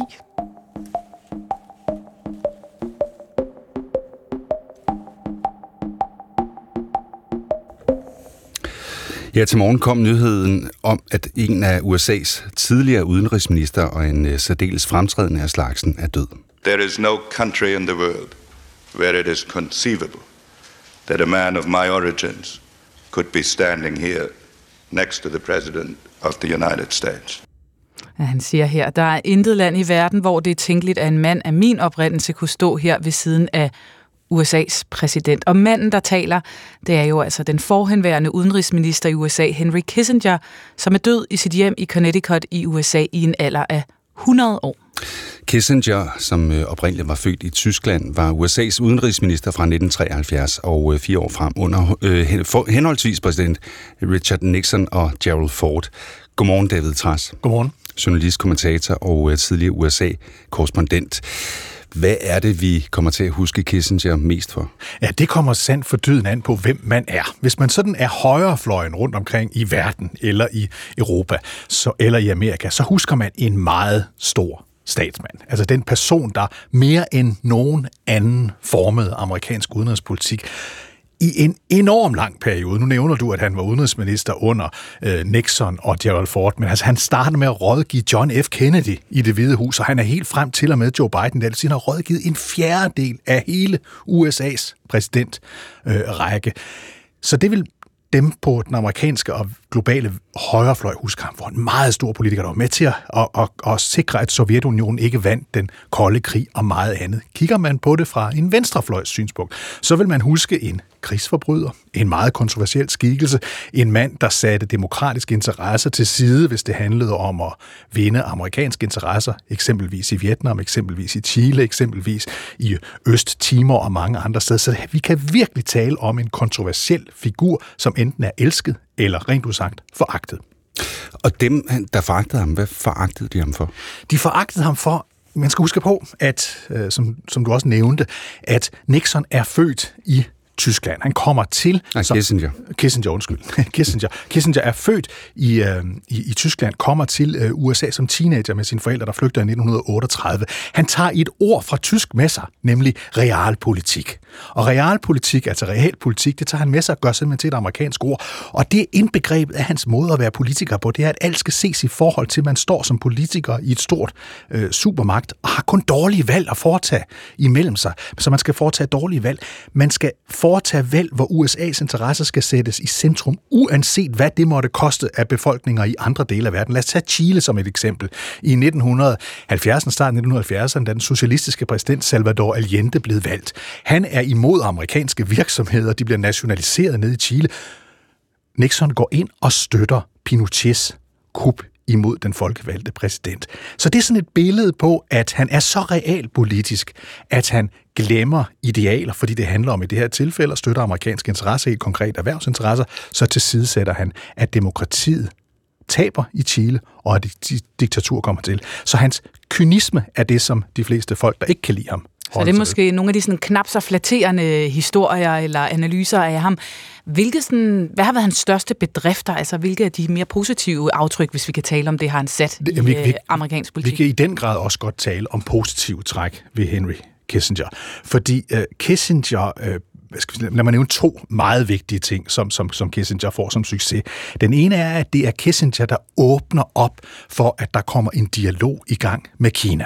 På det tidspunkt taler man i USA kun om Red China, det røde Kina, altså det kommunistiske Kina. Det var afgørende, at Kina ikke indgik i en tæt alliance med Sovjetunionen i den kolde krig, fordi så ville Sovjetunionen blive endnu stærkere. Og der går Kissinger altså ind bag de lukkede døre og forsikret, at USA kommer ind i varmen, om jeg så må sige, med øh, kineserne. Så det betyder, at han får splittet alliancen mellem kineserne og Sovjetunionen. Det var utrolig vigtigt for den globale sikkerhed på det tidspunkt. Et andet område handler præcis om Sovjetunionen, fordi det er også øh, Kissinger, der om jeg så må sige, holder øh, Sovjetunionen nede ved at hindre, at de får opbygget en meget stor indflydelse i særdeleshed i Mellemøsten, men også at de kommer ind på det spor, som senere er med til at demokratisere Sovjetunionen, nemlig øh, Helsinki-aftalen i 1975, hvor Sovjetunionen tvinges til at gå med i en aftale om også at overholde menneskerettigheder. Som man kan høre her, at, at Kissinger virkelig er en kontroversiel øh, figur, for der er nogle meget vigtige for verdensfreden beslutninger, han træffer,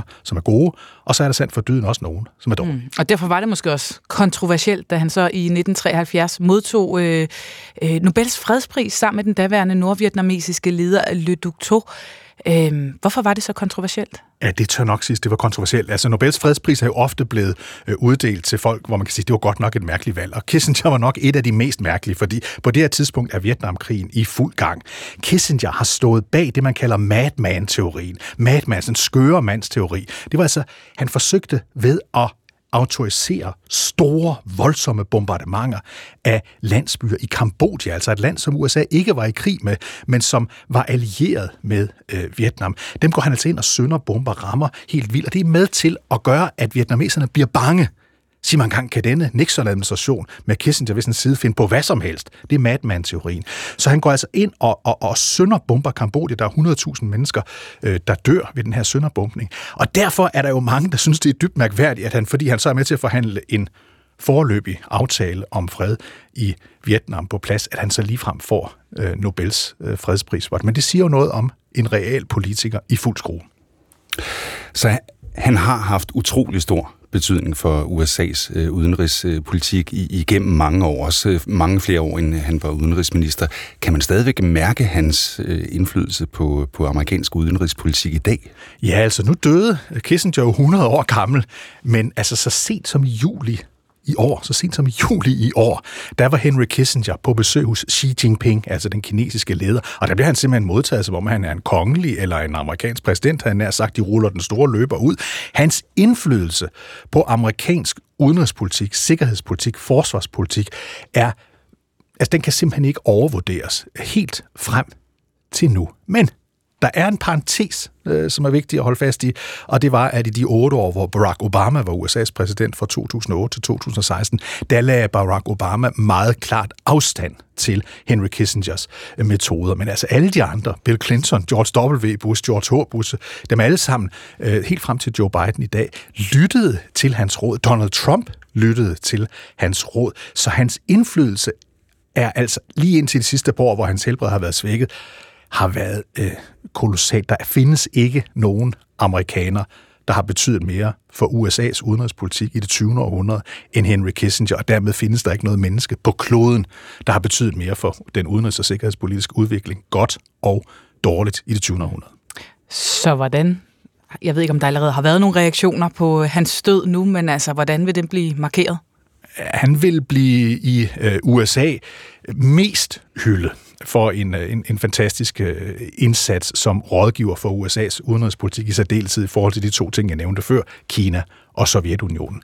Men der vil også være voldsomme demonstrationer hos øh, folk på den amerikanske og den globale venstrefløj, der vil sige, Henry Kissinger, han er alt der er galt ved Amerika, samtidig med, at mange på den amerikanske højrefløj vil sige, at han er alt det, der er bedst. Ved du forventer simpelthen demonstrationer i, i anledning af hans dødsfald? Øh, ja, men man skal huske, at dem, der var mest vrede på Henry Kissinger, de er vrede for ting, han gjorde i 1960'erne og 70'erne, og derfor også selv ældre mennesker. Men der vil være meget øh, skarpe markeringer. Jeg bemærkede, da Henry Kissinger fyldte 100 år, der var der mange på den amerikanske venstrefløj, der sagde, at øh, man skulle bruge lejligheden til at mindes de 100.000 vis af mennesker, der har mistet livet som følge af Henry Kissingers politik. Så det er, som altid med Kissinger, virkelig blandet. Og der, hvor verden står i dag, altså hvor øh, det er tydeligt, det er USA og Kina, der rivaliserer. Mm. Øh, der er spændinger forskellige steder i verden, Ukraine, øh, Taiwan for eksempel. Hvordan vil den her nyhed blive, blive modtaget i Beijing? Øh, Beijing kunne godt lide øh, Henry Kissinger. Øh, Sovjetunionen kunne til en vis grad også godt lide øh, Henry Kissinger. Øh, men hvis vi lige skal pege på en som selvom om Kissinger altid sagde, at det er godt, at Sovjetunionen ikke eksisterer længere, og at Rusland ikke er lige så stærkt, som det gamle Sovjetunionen var, så var han meget tidligt ude at pege på, men vi skal altså passe på Vladimir Putin. Fordi Vladimir Putin er en mand, der har lyst til at genskabe den politiske geopolitiske virkelighed, vi havde under den kolde krig. Så, så han advarede verden mod Putin, selvom han forstod, at Rusland ikke var lige så stærk som Sovjetunionen. Men han vil blive, han vil blive savnet af denne verdens realpolitikere, fordi alle realpolitikere i denne verden ved, at når man sådan skal lukke dørene, man skal holde op med at holde skåltaler, og der skal laves en løsning på en, en, en, en, en forfærdelig øh, indviklet situation, så var Kissinger selv på sine allerældste dage en, der var god at have med i lokalet, fordi han kunne finde ud af at lave en løsning, der fik lagt låg på tingene, ikke sådan en glorificeret, nej, hvor er det dejligt, vi har menneskerettigheder løsning, men en løsning, der betød, at krige stoppede. Tak for det, David Træs. Tak. Journalist, kommentator og tidligere USA-korrespondent. Fem minutter ind i. Og øh, ja, næsten fem minutter i jul, kunne man sige. I morgen er det 1. december, og vi skal have pyntet op. Øhm, og hvis du så begynder at stresse over det, så bare rolig. Hvis du kigger ud af vinduet, så tror jeg, at naturen allerede er ved at pynte lidt op til jul. Er det ikke rigtigt, Jes Ågaard? Det er fuldstændig rigtigt. Biolog og naturvejleder i hovedstaden. Nu skal vi lige have dig præsenteret ordentligt. Hvordan er det, naturen er ved at pynte op? Ja, det, det har været helt særligt gavmild i år, fordi mange af de der træer og buske, som har sat frugter her hen over efteråret og i sensommeren, ja, de har sørget for at holde på dem, så der er, nu når vi er kommet og rammer 1. december, så står de stadigvæk med knaldrøde bær. Og det er en lang række. Det er hvidtjørn, det er hunderose, det er kalkved, det er øh, rønnetræerne og en hel masse andre. Og det har altså været et rigtig gavmildt år, fordi de har enorme mængder af bær. Normalt så har fuglene altså spist dem op på det her tidspunkt, men vi kan altså stadig gå og glæde os over dem, at de hænger derude og, og, og lyser op i... Øh, og nu står jeg lige nede i Kongelund, mm. hvor der ligger sne. Der ligger sådan 5 cm sne. Altså, der findes jo ikke noget mere juleagtigt end sådan en krigstjørn der med røde bær og så sne på. Så ja, du kunne ikke have malet et bedre julemaleri nærmest. Så, og, og dem kan man jo udnytte. Man kan tage, gå i skoven, og man kan plukke dem øh, og tage dem med hjem til sin juledekoration, hvis man vil det. Øh, og man må tage, hvad man kan have i sin hat, men man vil gerne beholde hatten på, for det er koldt for ørerne i dag, kan man Det er det, og det er ikke så godt med bær oven i hatten, hvis man skal have den på, selvfølgelig. Øhm, og så er der de der fugle, som også godt kan lide bærene. Er det ikke noget med det? Ja, jo, det er rigtigt. Og jeg har bare bemærket herude, på, øh, hvor jeg er i Naturprogrammer, ja, der vælter det øh, med, med bær. Øh, til gengæld har jeg ikke set så mange drosler endnu, og silkehaler, som er dem, der kommer op nordfra og tømmer hele spisekammeret, inden de driver videre. Øh, og egentlig så havde jeg en forventning om, at det er, fordi de er blevet hængende nordpå, men det, jeg kan se, at sådan på tællingerne, de er kommet rundt omkring, men de har så ikke rigtig opdaget det ude ved mig. Og det betyder, at bærene har hængt så længe nu her, så det sukker der i dem, det er faktisk blevet lavet om til alkohol. Så når de kommer og tømmer spisekammeret nu her, ja, så får de altså sådan en lille cocktail øh, med, med, med en vis alkoholprocent i. Så de, de holder også jul på anstændig vis. En julefrokost med bærsnaps. Fuldstændig. Og er det noget, altså nu ved jeg godt, vi skal jo ikke spise de der bær der, altså, øh, men altså, hvor stærke er de? Altså, der er nogle få procent alkohol i, og rent faktisk er det sådan, at drosselfugle og specielt silkehale, øh, de har faktisk sørget for, at de er klar til det her. Øh, de har en ekstra stor lever, og det vil sige, at den kan omsætte det alkohol, der kommer. Så altså, det er ikke sådan, at vi ser hårdere af fugle, der kommer sejlende sidelæns gennem luften. De andre det er ikke derfor, at de lige pludselig begynder at flyve ind i vinduer og alt muligt andet. Nej, det er meget godt. Og man har faktisk man havde faktisk i England på et tidspunkt, hvor der var nogle æbler, som var gæret helt enormt meget, og der var ekstra alkohol i. Der lå der en masse døde fugle, og da man obducerede dem, så fandt man ud af, at det faktisk var alkoholforgiftning, de døde af. Så det kan godt gå galt, også blandt mm. fuglene. Hvis de venter for længe, og de når gære for meget, de der bær. Er det sådan? Ja. Og hvis man øh, så skal ud og tænker, men jeg skal da have lavet en juledekoration til mit kalenderlys eller til adventskransen. Er der nogle gode fif-tricks, hvor man skal gå hen for at finde de smukkeste røde julebær lige nu? Altså, jeg vil sige i virkeligheden, vi har i Naturstyrelsen sådan en øh, kalender, hvor man forærer hinanden en vandretur. De åbner en ny vandretur hver dag. Jeg synes, man skal tage en af dem, og så må man plukke det, man finder af røde bær undervejs. Og man kan også tage nogle af de der frøstande, der står for planterne dernede. Og begge dele egner sig rigtig godt til at være en lille erindring om den gode skovtur, man havde. Og, og man må tage lige præcis, hvad man kan have i en kurv øh, til at pynte, så man får en lille smule af skovens oplevelser med ind i, øh, i julestuen. Jamen så altså, det er gode fif givet videre til øh, december måned, som jo venter fra i morgen. Tak for at være med, Jes Ågaard. Kan I have en rigtig god 1. december. Jo, tak. Og I lige måde. Du er biolog og naturvejleder i hovedstaden. Nu skal jeg indenfor. Der lander to raketter lige ved siden af, hvor vi vil være optage. Hvilket Israel og Palæstina har vi tilbage efter krigen? Er you okay? Hvorfor spreder døden sig i de danske farvande? Vandet skiftede farve fra at være blankt til at være rødt. Der er ikke noget at fange. Spænder sexisme ben for kvindelige politikere? Så giver han hånd til alle, og da han så kommer til mig, så siger han, det bliver da svært at koncentrere sig, når du har den skjort på. Det spørger Genstart om for dig. Lyt med i appen DR Lyd. Det var så vores tre morgentimer her torsdag den 30. november. Det var Anders Christian Jørgensen og Jette Damgaard, der er tilrettelæge. I studiet Jan Falkentoft og Pernille Rudbæk, og med radioaviser nyhedsoverblik Michael Olesen. Gå på opdagelse i alle DR's podcast og radioprogrammer. I appen DR Lyd.